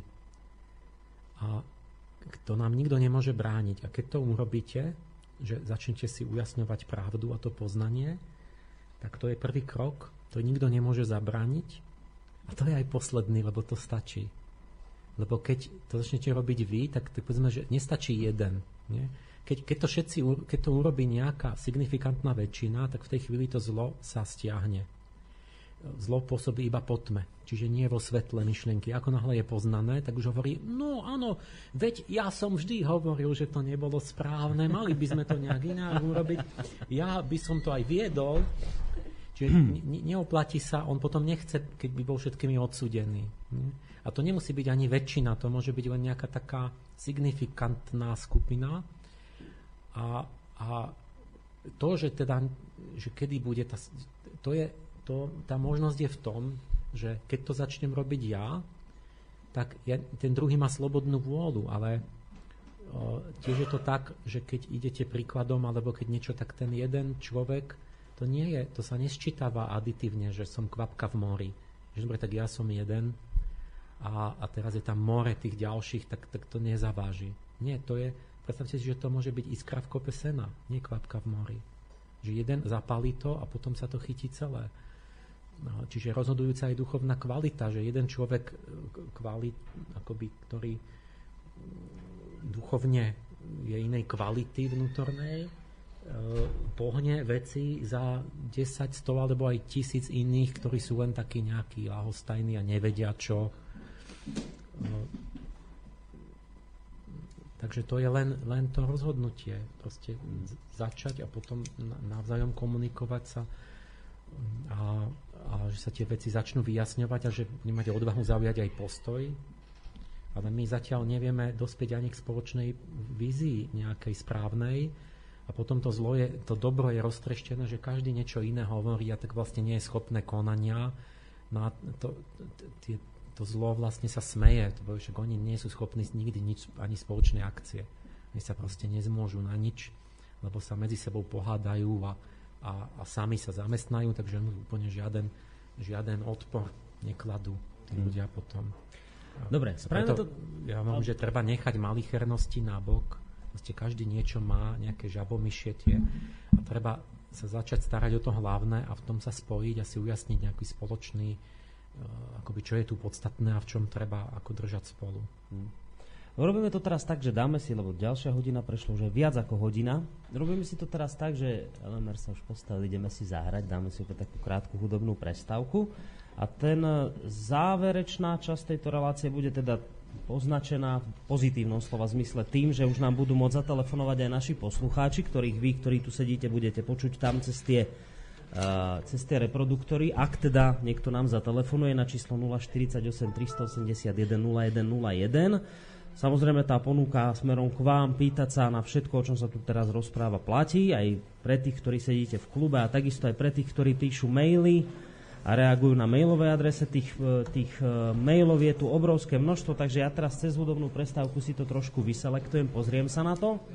No a môžeme si teraz zahrať zase zo pár, zo pár hudobných diel, nejaké dve, tri.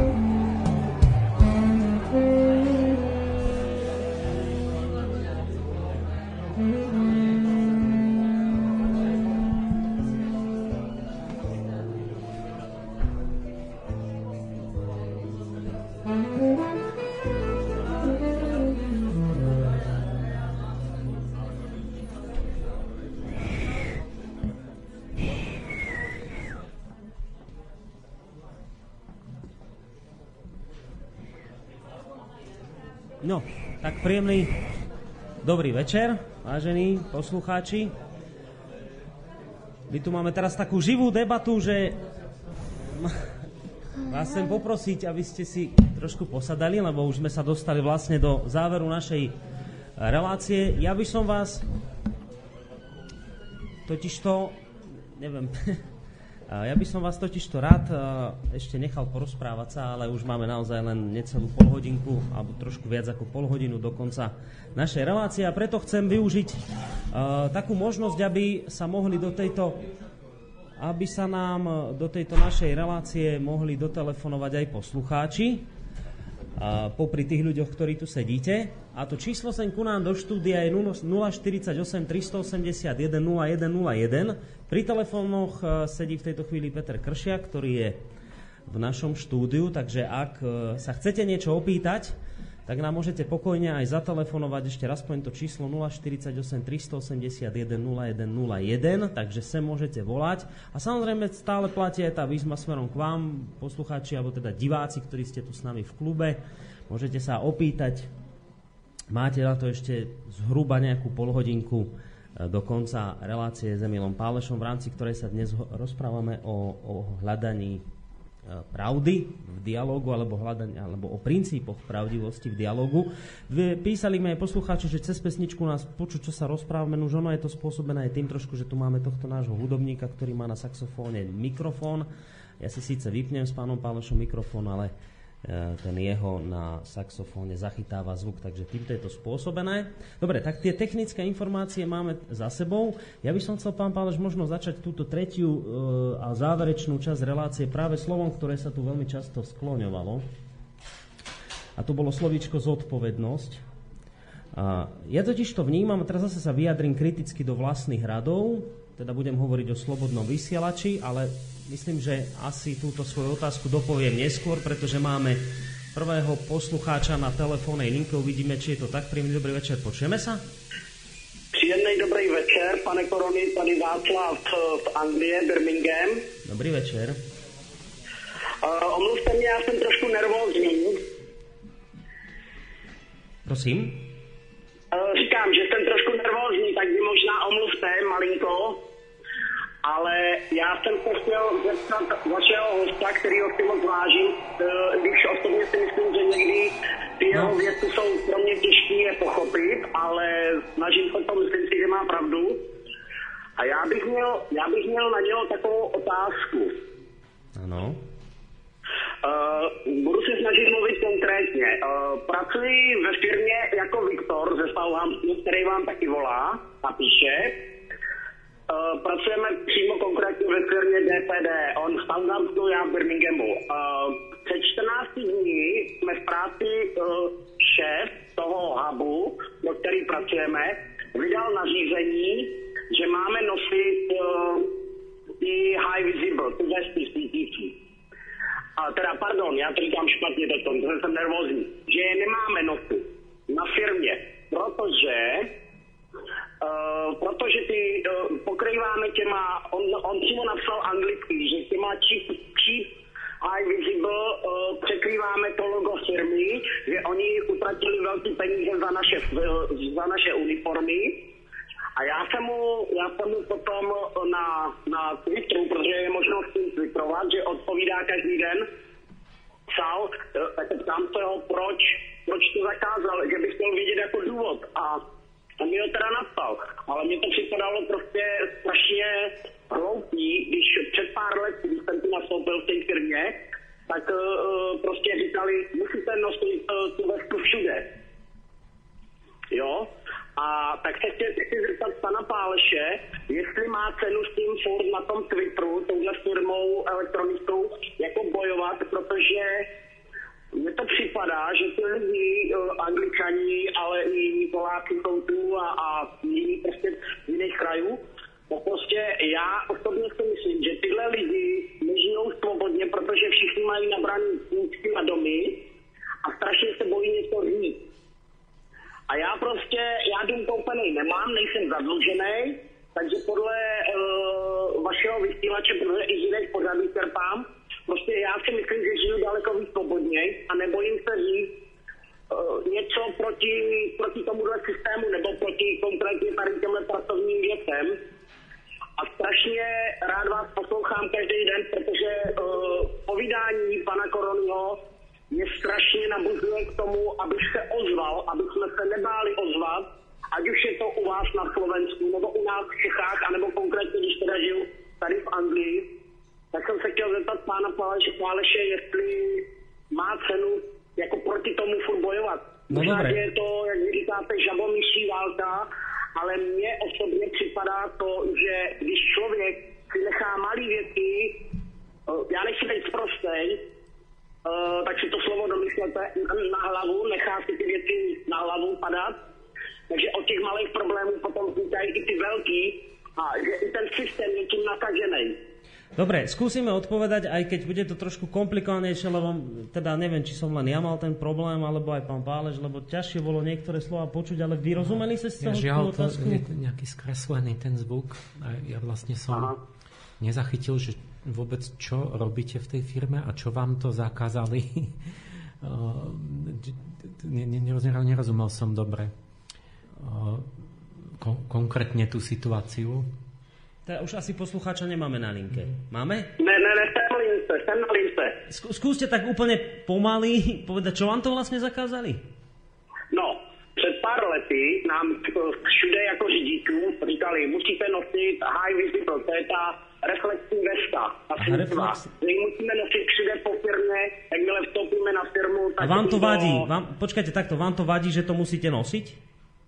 Ne, že, že teď nám řekli před 14 dny, že ji nesmíme nosit, proto, protože uh, jak, jak připojujeme ten, uh, ten uh, unit tím trailerem, tak jsou tam hadice, které se ušpiní. A nějaký řidič prostě přišel špinavý na kafeterii a ve firmě prostě byly nějaké změny a teď na tu kafeterii přišel pán, Viete čo, takto, ja vás, ja vás zastavím, ja vás zastavím a asi vás nepoteším, ale my túto vašu, asi tento váš problém dnes nevyriešime, lebo my tu máme problém s tým, že uh, ono je to asi dosť aj závažný problém, teda nejak to chce asi hlbšie vysvetliť, a jednak je aj časový problém a hlavne zvukový. Nerozumieme celkom dobre, lebo my tu teraz počúvame ten telefonát nie v slúchadlách, ale cez uh, reproduktory. Takže takto urobíme to, že viete čo, napíšte mi to radšej do mailu, ja ten váš mail prečítam. Dobre? Poprosím vás, lebo stratíme veľmi veľa času zbytočne touto otázkou a nepomôžeme vám, lebo dobre to nepočuť. Takže napíšte mi ho do mailu a kým bude teda poslucháč písať, ja sa, ja sa opýtam tú otázku, ktorú som vám chcel dať pred tým telefónom, že, a to kritiku do vlastných radov, do, do radov Slobodného vysielača, že ja mám totiž to taký pocit, že keď hovoríme o zodpovednosti, tak my tu často zápasíme s tým, že tu chce veľa ľudí hovoriť čokoľvek, chcú vyjadrovať k tomu, čo cítia ako problém, chcú hovoriť, ja vám prídem povedať, ako to je naozaj, ja vám poviem pravdu. A vrajím, však prídite, povedzte pravdu, ako to cítite, ako to vidíte, no ale problém je ten, že nikto nechce za tie svoje vyjadrenia potom niesť aj patričnú zodpovednosť. Že napríklad po- povie niekto, že uh, ja som tam nedávno som si tiež prečítal o sebe, lebo vy vravíte, že tiež si sem tam dačo na internete prečítate, tak ja som si tiež nejakú hlúposť o sebe prečítal a teraz píšem tomu poslucháčovi, že odkiaľ to má. Tak mi napísal mail, že aký som, čo som a kde som čo robil a neviem čo. A vrajem mu, dobre, tak teraz to spravíme takto, že ak máte pravdu vy, dám vám tisíc eur, ak mám pravdu ja a dokážem vám to, tak mi dáte vy tisíc eur. Zrazu sa stratil ako smrad a už ho nebolo. A čo tým chcem povedať, že veľa ľudí chce čokoľvek povedať, ale nikto nechce za nič nie zodpovednosť. Za svoje slova, ako ja prídem, ja vám poviem, ale neberte ma na zodpovednosť, keď niečo náhodou zle poviem. Nie je toto jeden z, najvážne, z takých veľmi vážnych problémov, že práve ľudia odmietajú nie za to, čo povedia zodpovednosť a nie si tú svoju to, zodpovednosť? to je len zase súčasť toho, čo ja hovorím, že vniesť tú morálnu vôľu a zodpovednosť, začať to spájať človeka s tým. O, informácia sama o sebe nehovorí nič, hovorí len nejaký človek, ktorý zaujme postoj. A e, musí, musí sa spojiť to so so zodpovednosťou. A potom naozaj sa vyrieši, že 95% tých, tých, tých, tých informácií, ktoré tu lietajú, ale nikto vlastne nevieme kto, čo, prečo, ako, tak to odpadne a zrazu nebude informačný pretlak, že nebude toľko nezmyslov. Zrazu bude veľké ticho, keby človek mal byť zodpovedný za to, čo hovorí, no. tak nastane veľké ticho, nebudem sa prekrikovať.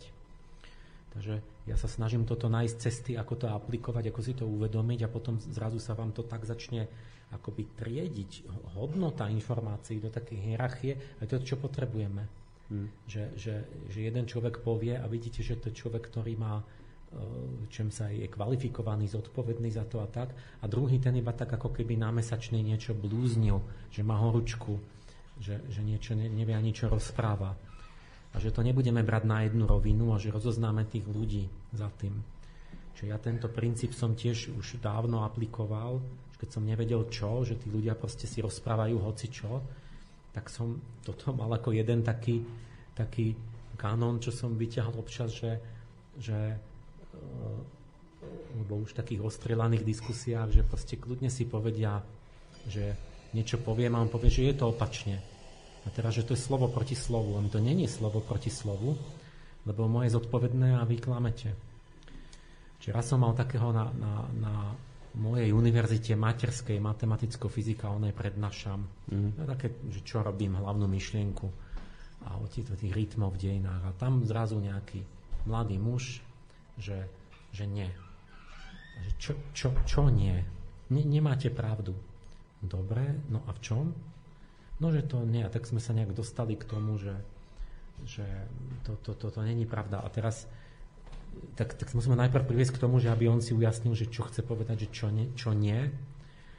A teraz mi nejak sa, sa chytil toho, že ja som, ja som vlastne už to, a to ja, ja vidím, ja už tak, tak mám také oko, že ja už vidím, že, že za, za, za 30 sekúnd vidím, že je katolík a že čo chce povedať, ja to vidím skôr, než on si to sformuluje, že vy ste katolík, že, no, to, že lebo chytil sa toho, že, že, že to není pravda, hovorím, že že čo? Veď hovorím, že však tie, tie dáta, že však vy ste katolík, nie? Veď vidím vám to na čele napísané. Oni to určitý spôsob proste vôbec e, rozpráv myslenia. A, a že však to je, to ja, to ja som si nie ja vymyslel, že to je vaša církev, že ja som tie dáta o tých anieloch zobral z katolickej a židovskej encyklopédie, čiže z vašej, va, va, to sú vaše dáta, že kedy sa zjavili Michael a Gabriel, že kedy, kedy, kedy sa komu zjavili Abrahamovi a tomu a Márii a tak, že tam máte dokopy okolo nejakých 80-90 tých tradičných zjavení a keď si to dáte, tieto, tieto e, vaše údaje, vaše vlastné údaje na časovú os, tak dostanete rytmus Michaela a Gabriela. To nie, že ja som si to vymyslel. Takže som mu povedal nielen, že ja si myslím a mám pravdu a hovorím, nie, vy si to myslíte. Vy si to myslíte, vy. Zoberte vašu vlastnú encyklopédiu a zistíte, že existuje Gabrielský a Michalský rytmus podľa vás, nielen podľa mňa. Mm. A že nie, nie, nie, to nemôže byť pravda, že to není. Že, nie, že tie, tie zjavenia nie sú v tých encyklopédiách. A, a to, je, to je fyzické tvrdenie, pretože tú encyklopédiu to je nejaká fyzická kniha, zoberete, otvoríte, spočítate to, tam, buď to tam je, alebo to nie je. To nedá sa, že mám iný názor. Vy, to znamená, že vy, niekto z nás dvoch klame, vy tvrdíte, že ja klamem, že to tam nie je v tej encyklopédii, čiže som sfalšoval zdroj. A ja tvrdím, že vy klamete, pretože ste nikdy sa, vy ste sa nepozreli, nikdy by ste to nepočítali, neviete mm-hmm. ani, či to tam je. Mm-hmm. Vy len chcete, že aby som nemal pravdu, tak si vymyslíte účelovo, že teda to tam nie je. A a teraz si myslia tí ľudia, že on si bude hovoriť slovo proti slovu, že on povie, že to tam nie a že nie. Hovorím, že vy nebudete so mnou takto, že to nebude, že možno a, a, a niekto z nás. My si rovno povieme, že vy ste luhár a hneď to vieme tu zistiť okamžite, nie, že keď odídeme, hm. my to vieme zistiť podľa toho, že vy viete totiž, že ste sa nikdy nepozreli do tej katolíckej encyklopédie a neviete, čo tam je. A to viete o sebe a preto, keď sa máme staviť o tisíc eur, tak sa nestavíte, lebo viete, že prehráte. A to viete hneď a, a preto vlastne môžeme hneď zistiť celé obecenstvo, že vy ste klamár. Že, že, že, my, že proste si len učovovo vymýšľate. Ale ja sa môžem staviť pokojne, pretože ja viem, že nepodvádzam, že som si to spočítal a tak ďalej. A lenže Čiže toto som občas aplikoval, že vlastne nie je takéto, že každý, že tu hneď zistíme, že ty nechceš prevziať zodpovednosť za to, čo hovoríš a tým ťa hneď odhalíme, že ty si sa nepozrel vôbec do toho prámeňa. Hm? A to by mali ostatní e, ako aplikovať a vyžadovať, že tak keď si to povedal, tak, tak si aj zodpovedný za to, alebo proste len šíriš intrigu. Hmm. A, no ale teraz s tými, my máme tak hroznú úroveň, že tento mladík sa so mnou stavil. Aj tak? A neviem už o koľko, ja neviem, to som zabudol. Mm. Nejako, že koľko chcete, dajte si, že neviem, čo 100 eur, alebo tisíc, alebo 10 tisíc, alebo čo. Hovorím, že, že, tak a on sa stavil o nejakú sumu so mnou a e, utekal potom e, si to nejaké učebne pozrieť na internete, tam vlastne tú, tú, e, tú encyklopédiu a vysvetlo teda, že samozrejme, že je tam to, čo som ja hovoril a že on mm-hmm. sa tam nikdy nepozrel, že nevedel, čo tam je. A proste sme zistili, že teda ne, nemal pravdu, že prehral stávku. A ja mu hovorím, no, tak mi teraz dlžíte tie peniaze. Že, ja som vám hovoril, že nestávajte sa so mnou, proste nehovorte čo náš mladý muž, mládež, ja neviem, katolícka mládež, si zoberte, že proste môže byť zbožný alebo nejaký nevydáš falošné svedectvo a neviem čo, základné veci. Hovorí, no tak teraz mi dužite tých neviem koľko. A on môže, no, že, ale ja nemám, mi hovorí on ten. že, že, že, že ja, ne, ja ich nemám, tie peniaze. No. A hovorím, no vy, vidíte, tak jak ste sa mohol so mnou staviť, keď ste vedeli, že nemáte že no, tak, že, a, a že akože, že čo chcem, že však on ich nemá, však on mi ne, nebude platiť tú stávku, že on sa so mnou zize staví, ale že však akože keď prehrá, tak on ne, nebude platiť, že on nemá. A, a ja mu hovorím, že vidíte, že, že no čo mu poviete, že on, on nemá pocit ako keby hamby, tej straty cti, že on sa staví a prehrá a potom tak, tak nezaplatím tak hovorím, vidíte, to ste vy, že vy, vy, vy nemáte žiadnu chrbticu, že nemáte pojem cti. Že ste to, to sú také tie padavky. No, no čo s takým človekom urobíte? No nič, on proste nemôže ako mať slovo, on nemôže rozhodovať o veciach. Proste Zobrať mu volebné právo. Bez cti a hodnoty, že on keď niečo povie, tak si ho máme nevšímať. Bez sa môžeme len nevšímať. Hmm. A, a prípadne on sa nejako môže vychovať, alebo čo, že že postupne nejako, keď si uvedomí, že, že, ne, že je brány iba za takého nejakého tak, tak sa možno nejak zháči nad tým, že či by nemal niečo dodržiavať alebo povedzme nejak čestne rozprávať. Ale niečo musí byť, čo tým ľuďom to dá nejakú spätnú väzbu, nejaké zrkadlo nejako najavo, lebo oni si pripadajú, že oni sú perfektní. No. Že oni sú super. Vlastne. Uh, vidím, že tuto už sedí divák, ktorý sa chce zrejme niečo opýtať, lebo má v ruke mikrofón, tak smelo do toho, nebojte sa. Dobrý večer. E, ja som tu tak počúval chvíľku, teda už dosť dlho. E, bavilo, bavili sme sa o, o pravde a o tom, že, že pravda vyjde najavo pri dialógu. Akože nie je problém e, nás ľudí v tom, že my vlastne pravdu nedokážeme, okrem teda triviálnych nejakých prípadov, nedokážeme uh, odlíšiť pravdu od nepravdy? Akože, že, že dajme tomu, keď uh, hovorilo sa o tom, že, že posadím dvoch odborníkov a že, že potom, keď, keď jeden, respektíve tak, že, že ich pozvem na diskusiu a keď jeden z nich príde a druhý nie, tak budem automaticky predpokladať, že ten druhý asi, asi nemá pravdu a vie o tom.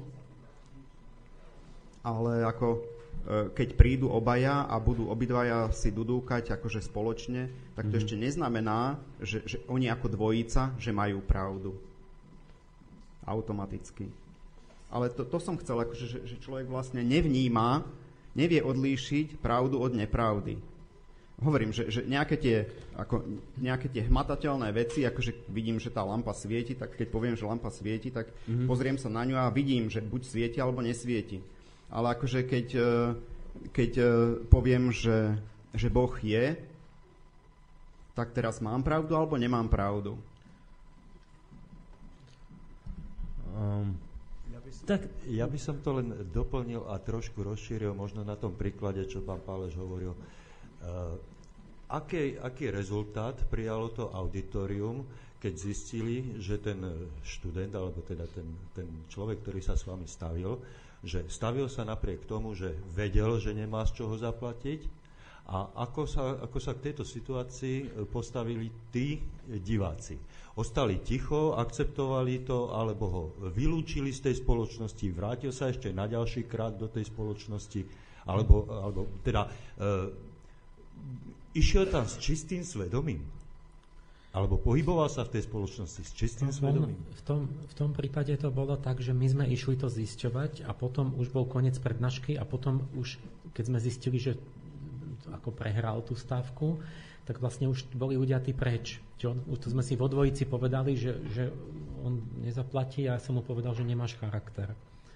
A e, teraz problém je v tom, že toto sa deje všade tým rovnakým spôsobom, že on, ja mu poviem, že veď ty si nečestný človek a on, on povie, no a mne nezáleží na tom, ja sa s tebou nebudem stýkať, nebudem s tebou komunikovať a sa vykašľujem na to, že, mm. že vlastne tam má vstúpiť to, ty, ten kruh tých ľudí, tí ostatní, pričom všetci tí, ktorí, ktorých sa to týka, že sme nejaký problém, tak tých, ktorých sa to týka, či je to nejaký pracovný kolektív, alebo povedzme to auditorium na prednáške, že oni, keď nevstúpia do toho a nepovedia, Janko, ale to nie je len, že ty sa nebudeš s pánom Pálešom teraz už rozprávať, lebo on má o tebe zlú mienku, ale my všetci si o tebe pomyslíme, že si nečestný človek aj tvoji kolegovia, tvoji mm-hmm. priatelia.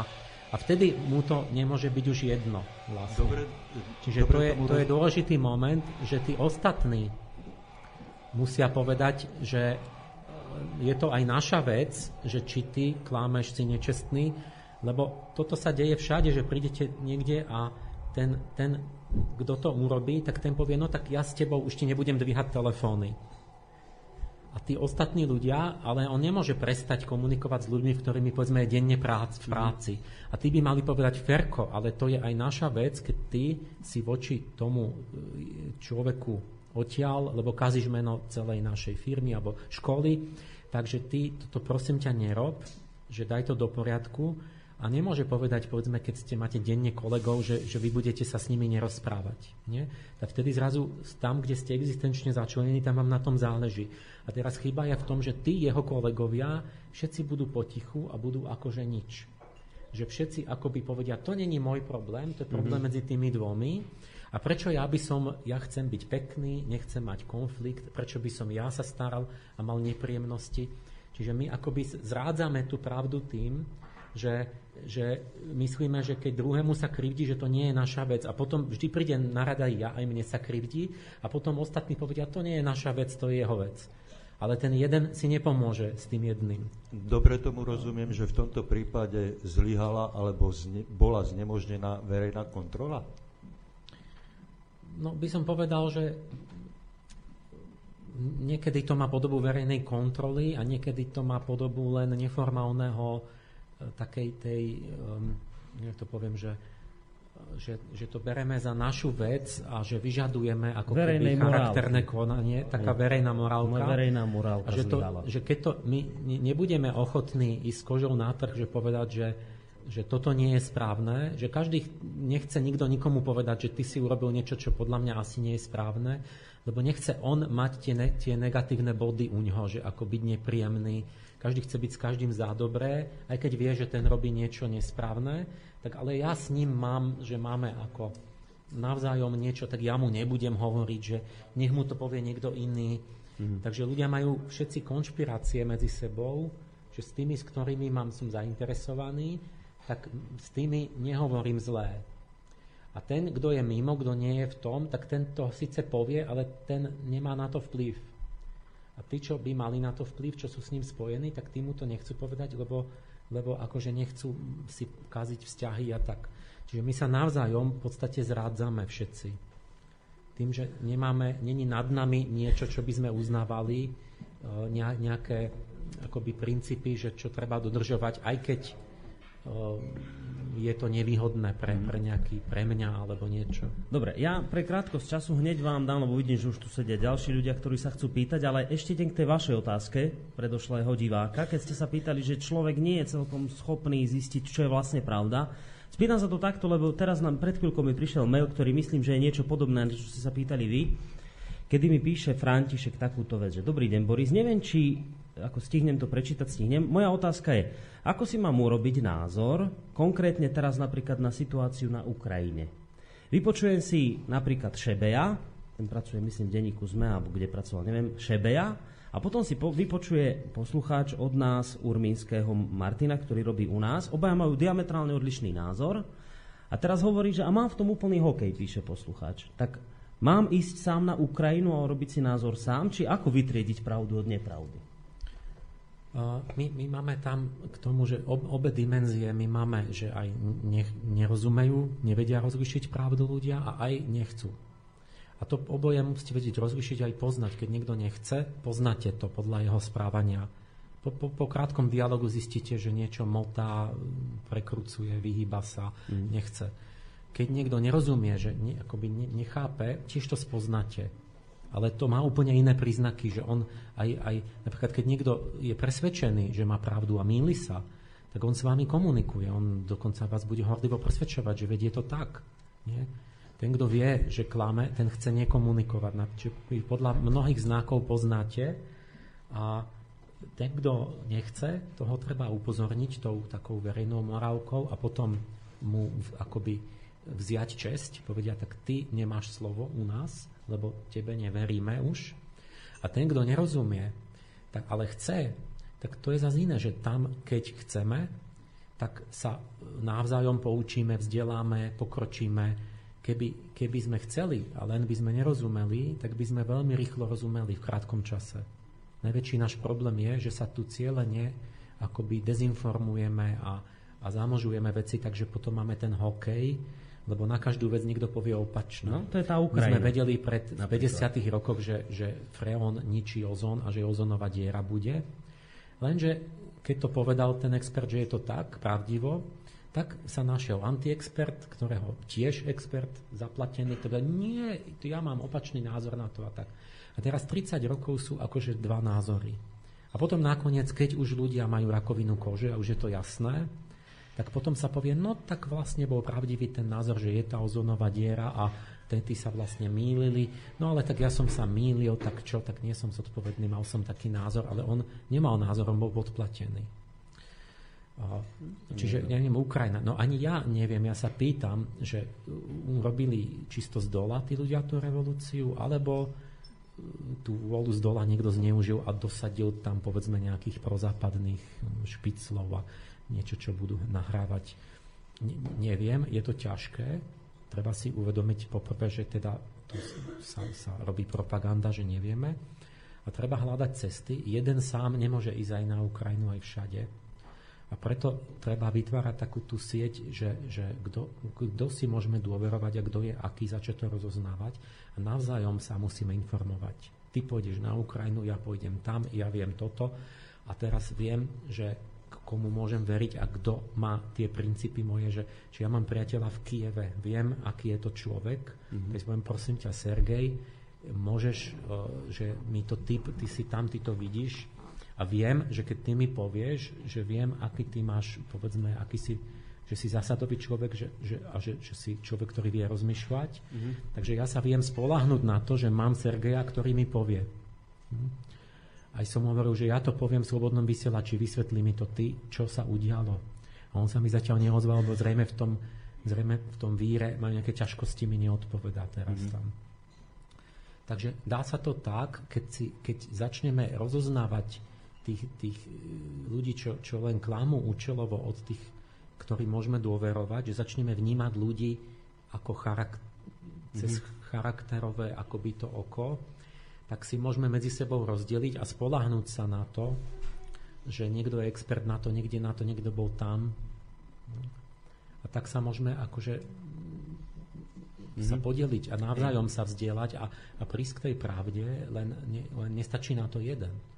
že musí, musí začať vznikať v podstate spoločnosť vnútri spoločnosti, asi tak ako za starého Ríma, ktorý sa úplne rozkladal a bolo to neriešiteľné. Tam bolo všetko, čo dnes to bola vysoká civilizácia, ktorá mala mnohé veci ako dnes, mrakodrapy, počítače v taxikoch. Proste tam boli také veci, čo, ale neriešiteľný úpadok mravný, špekulácie, lobby. Nie, nie to si cisárov nevedel vyriešiť, to proste bolo odsudené na zánik. Ale uprostred zanikajúceho Ríma vznikalo nové kresťanské spoločenstvo ľudí s inými hodnotami, ktorí boli ochotní aj obetovať pre tie hodnoty. Čiže tu musí podľa mňa vzniknúť niečo také, že ľudia s inými hodnotami začnú vytvárať nové spoločenstvo budúcnosti, nejaký klíčok mm-hmm. uprostred toho mm, akoby, akoby hnijúceho lístia z minulej doby, akoby tej, tej zanikajúcej nejakej civilizácie a že to bude zárodok nejakej budúcnosti. Mm. Dobre, poďme na ďalšiu otázku, lebo posledných pár minút do konca relácie, takže nech sa páči. Ďalší divák z publika. Takže ja sa chcem opýtať, že čo je, čo je to s nami ľuďmi? Prečo máme taký veľký strach si priznať, že sa mýlime? Lebo veľakrát som bol svetkom toho, že keď som sa človeka pýtal, s ktorým som diskutoval, že či sa môže v tom svojom názore míliť a rovnako aj e, sám na sebe som vnímal, že, že bola situácia, že prichádzalo na to, že ja sa mýlim, tak bola tam taká emócia strachu, že že čo, čoho sa nás to dotýka, že keď si máme priznať, že áno, milím sa. Lebo vyzerá to, ako keby to bolo dosť podstatné. Hmm. Dobrá otázka, ďakujem veľmi pekne. No. Prečo máme strach povedať, že sa mýlime? Oni, tieto princípy, o ktoré mi ide, že už aj nejaké teda som sformuloval, alebo ich hľadáme spolu, oni sa dajú pochopiť naozaj si osvojiť iba na veľmi v konkrétnej situácii s konkrétnymi ľuďmi, s konkrétnym problémom. Že ja mám pocit, že sme strašne povrchne tak nejak abstraktne dotkli, že, sme sa, že my potrebujeme tie príklady reálne, živé, že na tom sa to dá akoby osvojiť, ako vy musíte cvičiť, povedzme, nejakú zručnosť, že, že inak, keď o tom teoretizujete všeobecne, tak to neviete robiť. Mm. Treba cvičiť na, na príkladoch. A to mám pocit, že stále nejak ubehne ten čas, že, že to sa musíme tak dostávať aj v iných reláciách k tomu, lebo to, to nie je také, to je naozaj umenie, že čo všetko k tomu patrí a ide to aj hlboko do hlbinej psychológie, že naozaj jak s tou selektívnou hluchotou, že tí ľudia niekedy, oni si nepoznajú seba a on si neuvedomuje, že vlastne ako sa dostal.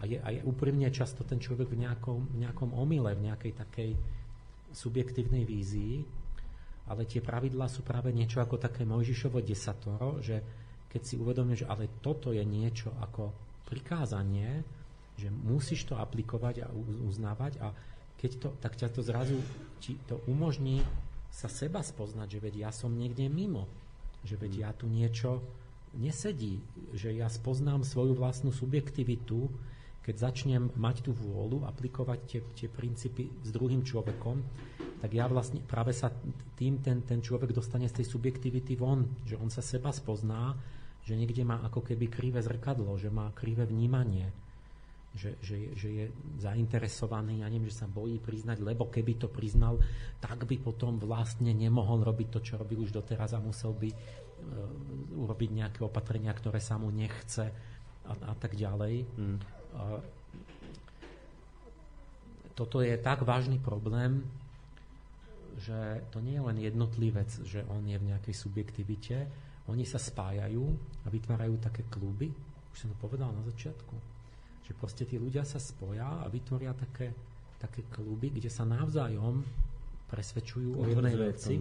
Prestanú, oni sa izolujú, prestanú mm. sa stýkať s inými. To môže byť církevný klub, politický klub, alebo nejaká ekonomická lobby, alebo čo ja viem, univerzitný nejaký mm. smer, nejaký názor odborný. Oni navzájom sa začnú stretať, stretať tí rovnako zmýšľajúci, zbierajú tie dôkazy a také, že ako oni majú pravdu. Navzájom si vytvoria vlastné autority, vlastné hodnosti, vlastné vyznamenania že povedzme si vymyslieť nejakú cenu, udelia cenu, že to je vintenie, to je kapacita. A, a po, keď to takto trvá 10, 15, 20 rokov, oni zabudnú, že oni si to samo vytvorili, že ten že oni udelili profesoru tomu za to, že hovoril to, čo chceli počuť a potom povedia, no však to hovorí profesor, že to je expert. A, áno, ale iba vámi vymenovaný. Čiže oni akoby sa naozaj dostanú do takého vlastného sveta, taký parciálny svet, časť spoločnosti a s tými druhými nekomunikujú, takže oni už ani nevedia, čo sa tam hovorí, a to nemá význam. To, to, to, to musí byť blázon, kto hovorí niečo opačné, že tí, tí druhí, nejakí úplne musia byť blázni. Že, že vlastne, a takto my máme spoločnosť rozpadnutú na takéto fiktívne, subjektívne akoby svety, také skupinky, ktoré potom nekomunikujú, že už, už ne, nepozve do re, mm-hmm. nebudú nikdy spolu v relácii, nebudú nikdy čítať jeden mm-hmm. druhého. Mm-hmm. A, a vznikne, akoby sa uzavrie taký luciferský kruh tej seba, takého vlastného sveta, že najprv som si niečo želal, potom som si k tomu selektoval informácie, potom som si vytvoril aj spoločenstvo, kde sme si vymenovali také autority a potom spätne tie autority nám potvrdia, že vy vlastne máme pravdu a potom už zostávam, že prečo tí druhí stále niečo iné? No, oni sú asi blázni. To, to, to, to, ja takto vidím, že toto my máme, toto naša spoločnosť je rozpadnutá do takých do takých schizofrenických akoby svetov, ano, ja keď ktoré už, nekomunikujú spolu. Keď sa tu už a v každom spomínal... je nejaká časť pravdy, ale, ale každý nejaký polopravdivý a bijú sa o to, lebo ten druhý má iný kus pravdy, ale zase poukazuje, že tí nemajú pravdu v tom. Mm. A, a tým sa vyčerpávame. A ten, ten diabol sa smeje. Že vy ste sa zamestnali, že ja nemám prácu. Hej keď e, už tu bol spomenutý ten šebe alebo hríb, tak tam práve medzi týmito ľuďmi vidím túto tendenciu sa uzatvárať. Tam predpokladám, že ste vy napríklad nedostali pozvanie niekedy. Nie, nie tam, tam, však tam... už 15 rokmi tam písali Hrybovi, že, že keď bolo povedzme veda a náboženstvo, že však Páleša tam pozvite, však on to aj robí. No. A nie takých, čo o tom ani nevie. A, a alebo ja neviem, evolúcia a, a náboženstvo, tak on pozve si tam Daniela Pasterčaka, ktorý no tak čo ja viem, ja nemám problém však ja 20 rokov robím to, to, že idem do tej hĺbky odbornosti, že študujem tú biológiu mm. a zároveň náboženstva. Nie, on mňa nepozve, on pozve niekoho, kto v podstate nič nevie o tom. Mm. Lebo je to jeho kamarát. Ale teraz ma rozčudili, že ja som Šebejovi hovoril, že jak to bol otvorený deň, deň otvorený v parlamente. Mm-hmm. Že tá Šebej, tak som išiel počúvať a šeličo a potom, potom že, že slobodný vysielač že, že to, konšpir, to je hrozné, konšpiračné rádio. A on, že pán Čebej, že jak to myslíte, že konšpiračná teória je vždy nesprávna. Len za to, že je konšpiračná, to je už automaticky. A to znamená, že v histórii nikdy neboli žiadne konšpirácie vôbec, že nie sú. A že, no on hovorí, že no tak, že áno, že boli, že, že no, že, no, no, že napríklad, že zavraždenie Júlia Cezara v rímskom senáte, že bola konšpirácia, mi hovorí. No a prečo dávate zo starého Ríma, že a dnes už nie sú v 20. storočí? No, že sú, a teraz príklad z druhej svetovej vojny. A, no dobré, a že až teraz nie sú? Že, žiadne, že, že každá je hmm. nesprávna, že, alebo myslíte, že len tie dvojčky, že to je nesprávna, že, že, že ako, ako, jak to mohli, jak mohli li, li, padať predmety smerom nahor. Hovorím, že, tam, že gravitácia dole ťaha predmety. A, a že čo, čo, akože, tak náš Mojžiš to vysvetlil všetko No Mojžiš, ten že, fyzik. Áno, ten fyzika, že vysvetlil, že ako tie dvojčky, že ako padali, že on vysvetlil, že gravitácia, že nahor lietali predmety vlastnou váhou. A že čo, že a otočil sa mávon rukou, že kde to, v ktorom čísle. A teraz to bolo v nejakom čísle, napísal o tom článok. No, to bolo no, v týždni to No vyšlo, on je no. fyzik a on by mal byť mu zobrať diplom. On nevie, nič, nevie ani mechaniku, nič fyziku že, že to padlo vlastnou váhou, že to rozdrtilo, ako to vôbec žiaden odpor nekladla tá 100, 100 tisíc tón štruktúrálneho ocele, nekladol žiaden odpor a, a, a padalo to rovnako rýchlo, keby ste hodili kamienok dole do vzduchu. Proste to je, je ním to neuveriteľné. Proste. Mm. No. Že toto sú experti hríboví, že on proste len tak jednoducho povie, že neplatilo nič z fyziky, čo proste každý ano. vie, na, na, čo chodil na gymnázium.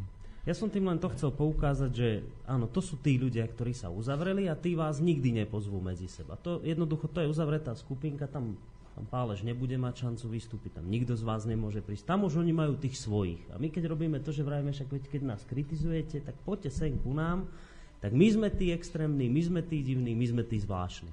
No, ja viem, že by ste ešte mali otázky a iste aj vy, aj, aj poslucháči, lebo tu je obrovské množstvo mailov a teraz budem riešiť nahnevaných poslucháčov samozrejme ešte asi týždeň, že som to nečítal, ale videli ste sami, že sa to nedá stíhať, pretože na, tie 3 hodiny určené na túto reláciu sa minuli, mňa to mrzí, ale musíme skutočne už pokračovať ďalej v našom programe. A teda mi už neostáva nič iné, len sa s vami, vážení diváci tu rozlúčiť a poďakovať vám za to, že ste prišli a že ste diskutovali. Takisto poslucháčom, ktorí počúvali túto reláciu. A, ale zároveň pre vás, ktorí tu ste, vy máte tu vlastne výhodu, že pán Paleš tu ostáva, takže vy ešte s ním predpokladám, že nejdete hneď spať, neutekáte na hotel ešte, dobre.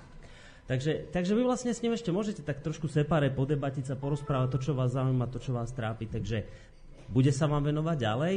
Ale pre vás, poslucháčov, teda ďakujeme veľmi pekne a rozlúčime sa uh, hudbou Elenéra Görčiho na saxofóne. Majte sa pekne, do počutia, dovidenia. Emil, Emil Páleš, predstaviteľ sofiológie, vedec, bol poprvýkrát hosťom tohto nášho klubu Slobodného vysielača, v rámci ktorého chceme v takýchto diskusiách pokračovať spolu s vami a budeme veľmi radi, ak budete takto prítomní aj pri iných reláciách. A spolu s Emilom Pálešom sa rúčuje Boris Koroni. Ešte raz pekný večer vám prajeme a teda rozlúčime sa hudbou Veleméra.